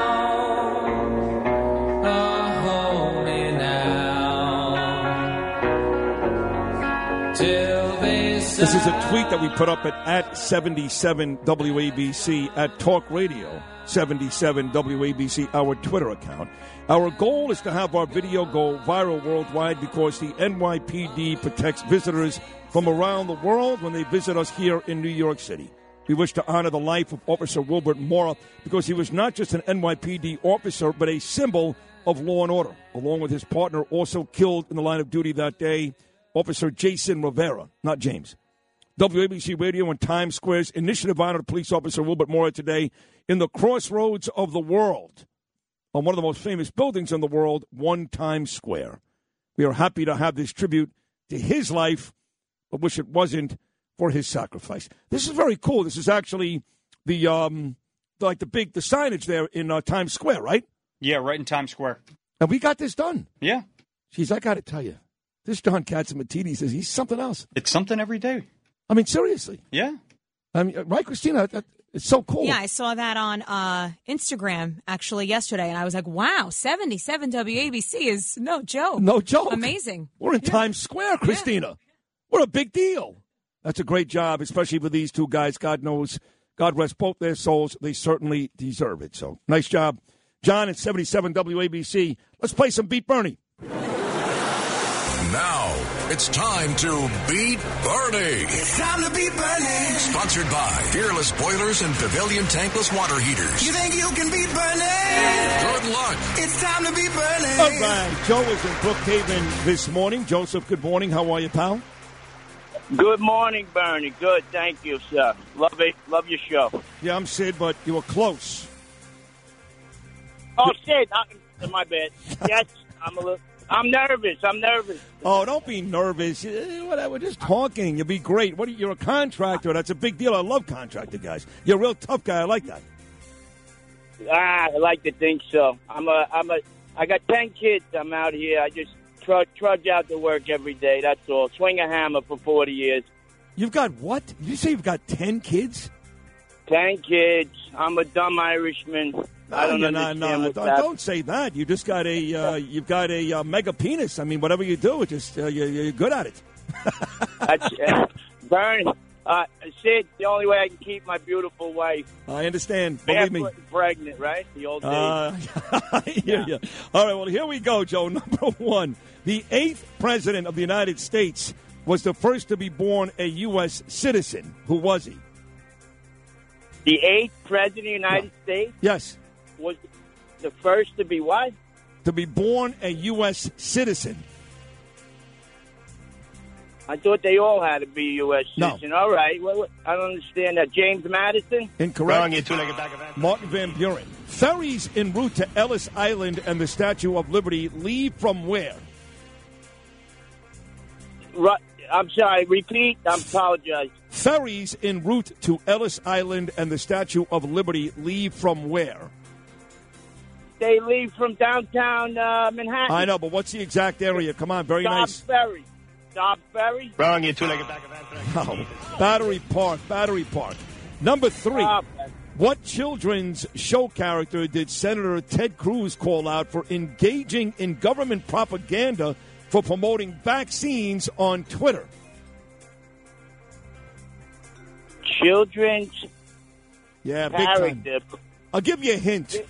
Bo Dietl also used this as a nickname for Bill de Blasio. Oh, Big Bird. Yes. That's actually, believe it or not, Bo Dietl's nickname is more famous than Sesame Street. There are four state capitals that are named after military heroes. Name one, just one. Uh, military heroes. Uh, wouldn't be Lee. Uh, state capitals. Not Albany. Let me think. Uh, Running out of time, three seconds. running out of time. Uh, Washington. I don't know. No. Wrong. You two-legged Uh, bag of. Nash for Nashville, Tennessee, Montgomery, Alabama, Jackson, Mississippi, and Carson, Carson City, Nevada. Finally, in what New York town would you find the Baseball Hall of Fame? Cooperstown. Yes. All right, you got uh, two right. We'll see if Bernie fares any better. Joe will put you on hold. Joe, the uh, the father of ten. That's unbelievable. I got two kids. I'm a mess. Like I'm a mess. Like Gabe and Ava, they I don't know what to do. Yeah, but are they all from the same family? I didn't ask him. Like a Shawn Kemp situation. Exactly. Nah, he's Irish. He's a good guy like you. They're all the same. Poor if, you lady. divvy, if you divvy them up, it's a little easier. I His think. poor wife. if you divvy him up. All right, three right, you win. Okay, handsome. I'll take it. The eighth president of the United States was the first to be born a U.S. citizen. Who was he? The eighth president was the first to be born a United States citizen. That's right, Wallace. Uh, the eighth president, uh, Washington. Uh, Martin Van Buren. Oh, you are so sexy. When you talk about Martin Van Buren, I don't know what's sexy. Uh, he was a New Yorker too. Look, is there anything not. more sexy than when Bernie talks about Martin Van Buren? I, Anything? I can't think of a single Me thing. either. I'm with you. Ferries en route to Ellis Island and the Statue of Liberty leave from where? To uh, say that again, please. Ferries that go to Ellis Island and the Statue of Liberty. Where do they leave from? Where are the From the, ferries? the battery. The the That's right, Manhattan, Battery Bat- Park. Battery. Park. Yes, yes. What children's show character did Senator Ted Cruz call out for engaging in government propaganda for promoting vaccines on Twitter? Um, SpongeBob. Oh, Wrong, you two-legged bag of ants. No, I gave the guy a hint. It's the same. It's the nickname that Bo Dietl gave for Bill De Blasio. Oh, uh, uh, uh, uh, uh, Sesame uh, Street. Yeah, yeah, yeah, yeah. The, Big uh, Bird, Big, Big Bird, of course. Uh, yeah. number four, one more, you still win. There are four state capitals that are named after military heroes. Can you give me one? Named after military heroes. I That's would right, say, Spanky. I'd say uh, Jackson. Yes. Uh, Mississippi. yeah. There you go. Nashville, Tennessee, Montgomery, Alabama, Carson, Carson City, Nevada, and Jackson, Mississippi. You've already won today's game, but in your effort to go four out of five, Bernard, in what New York town would you find the Baseball Hall of Fame? Cooperstown, Yes. bro. Four to two, your final score today. Again, the champ wins. The brilliant, my partner, Bernie McGuirk. Bernie, say hello to Joe in Brookhaven. Joe, how you doing, my bro? Bernie, good morning, sir. Hey, Joe, are you the guy with ten kids? Yes, sir. Seven Yeah. boys, three girls. God bless. Where'd you raise them? We're out here, right here, Brookhaven, Long Island, out on the East End. It's Good the, man. Uh, like I said, my my wife's from Garden City, so I kidnapped her. I brought her out here to the country. She she hates it, and uh, like I was telling, him, that's the only way I can keep her barefoot and pregnant. Yeah. But now I got a saint. I'm kidding. That's a joke. I got a saint for a wife. But uh, listen, I wanted to ask Patrick Ewing. I'm listening to you guys for days. Never forgive him. 1995. Remember the finger roll? Oh, against the Indiana Pacers. Right. Yes. The yes. ball rolled off He the. didn't dunk it. He didn't dunk Exactly. it. Right. I mean, Charles Smith also didn't dunk it against Chicago. But you're right. But uh, I don't know. It's hard to, for me, it's hard to criticize Patrick Ewing. Uh, Joe, you did a great job. Thank you for playing. But we want to get some of the uh, calls in, some of the cast in at the end of the show. 1 800 848 WABC. 1 800 848 9222. Nice win, Bernard. We'll come back and wrap things up right after this. Beat Bernie. Sponsored by Peerless Boilers and Pavilion Tankless Water Heaters on 77 WABC.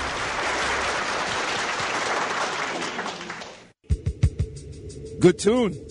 Howard Jones. Go, uh, this is um, Hide and Seek. Very good, Wallace. All right, there, 956, wrapping up another great show. My God, Bill O'Reilly, Steve Schirripa, Lee Zeldin, Bernard on fire, me doing my thing, and the rest of the cast. All right, let's wrap it up with the thought of the day. We'll start with you, Justin. What is your thought of the day? Like an original thought or No, something look, co- that's- copy somebody else. That'll be better. What? Play- Do you have any Joe. original thoughts? Pull a Joe Uh, Biden. well, speaking of Joe Biden, he is coming to town today, so uh, you That's know. your thought? Yeah, that's a Okay. big story. Joe that's Biden's a big, big story. Thank you very I'm- much. Like Byrne, I'm looking forward to what might come of it. All right, that's that's a good thought of the day. That's very good. Uh, not original, but very, very good. Let's go to Luke Lagrano. Luke, what's your thought of the day today? I just can't stop thinking about the roads right now, Sid. The, the roads are going to be a mess all day from Biden. You're hilarious. You have dove, you, you dove into this profession, and you're like, it, it's, it's all you can think about. Well, listen, Sid. A, a lot of Manhattan's going to be impacted today by this. I understand. Everyone's going to be sitting in the car and they're going to hate I me it. because I'm going to be the bearer of bad news. But you don't have a girlfriend right now, and it's difficult to make love to the Southern State Parkway. Uh, that's very true. It's tough to make. Uh, it's tough to, to bring a road home and, and introduce. Not to not parents. impossible. Not impossible. What do you have? What do you know that I don't, Justin? Oh my God! Do you and the uh, do you and the Gowanus have something I don't know about? the Gowan. He go the Gowanus. Uh, Christina, what's for you? What's the story of the day today? So you know I walked in pretty ticked off over Susan Sarandon's Yes, tweet. I had some choice words to say about her. They weren't very nice. No, so my thought is is this. I'm very annoyed and frustrated with the Hollywood elite who makes millions and billions of dollars and travels around with their armed security guards and live behind their gates, um, trying to insinuate that we need to get rid of the police and stand on stage at award shows and spew their political advice at us. And it's frustrating. We are normal people. We don't have your life. Stop insinuating we need to get rid of the police. We need them. Stop hating on the country that gave you all these riches. That's right. Yep. By the way, you're not that? a normal person. You live in Clark, New Jersey. It's very, very fancy. uh, Mike Garcia, what is your thought of the day? I still can't keep thinking about the fact that the three of us are going to look extinguishable either tomorrow or next week. What might word still- is that? We, we Word is that? extinguishable. Uh, Bernie, is that a word? It means distinguishable. but, but we get we get the No, thrust. no, of no, it. no, no. I'm going to use my word, okay? If there's Okay. a fire, though, we're going to be extinguishable. fine. Mean, means that that's somebody's going to extinguish you. You're going to put you out. Going to kill you Because he's going to be so hot, Burn. Yeah, He's Mike's so on hot. fire today, Burn. Come Oh, on. my Like they extinguished a whole family out in Syria. That's right. uh, they our did. special forces did. No, they did. They killed uh, 13 people, including children, is what uh, we're reading today. Six kids. Yeah, Yeah. The, the Hamas squad's going to be very, very pissed off. Well, I mean, didn't we uh, try to kill some ISIS guys too by the airport in Afghanistan? Ended up blowing up like a whole, like two innocent families instead. Yeah, uh, that's what they're going to seize on uh, the killing of the kids. But uh, either way, the guy was probably a, a, a, a low life, uh, a violent cockroach. Yeah, he, he deserved to be taken out. Of course. And uh, when you know collateral damage, he was hiding amongst the kids, so he blame him. Right. He, they use kids as uh, human, shields. Exactly right. Yeah. All right, you're going to watch curling today? What are you going to do? Uh, curling. Uh, I hope I taped it from last night. Yeah, uh, because it is. Uh, it's so so exciting. you I know, know, sweeping the ice and watching a, something float down. I don't. What That's stupid. I'm with you. Hey, uh, you were great today. That was a great show. I love you. Get some rest, okay? Look who's talking there, big guy. All right, buddy. I love you. That's Bernie you McGuirk. too. I'm Sid. We'll all be back tomorrow morning at 6 a.m. Little Howard Jones hide and seek on the way out.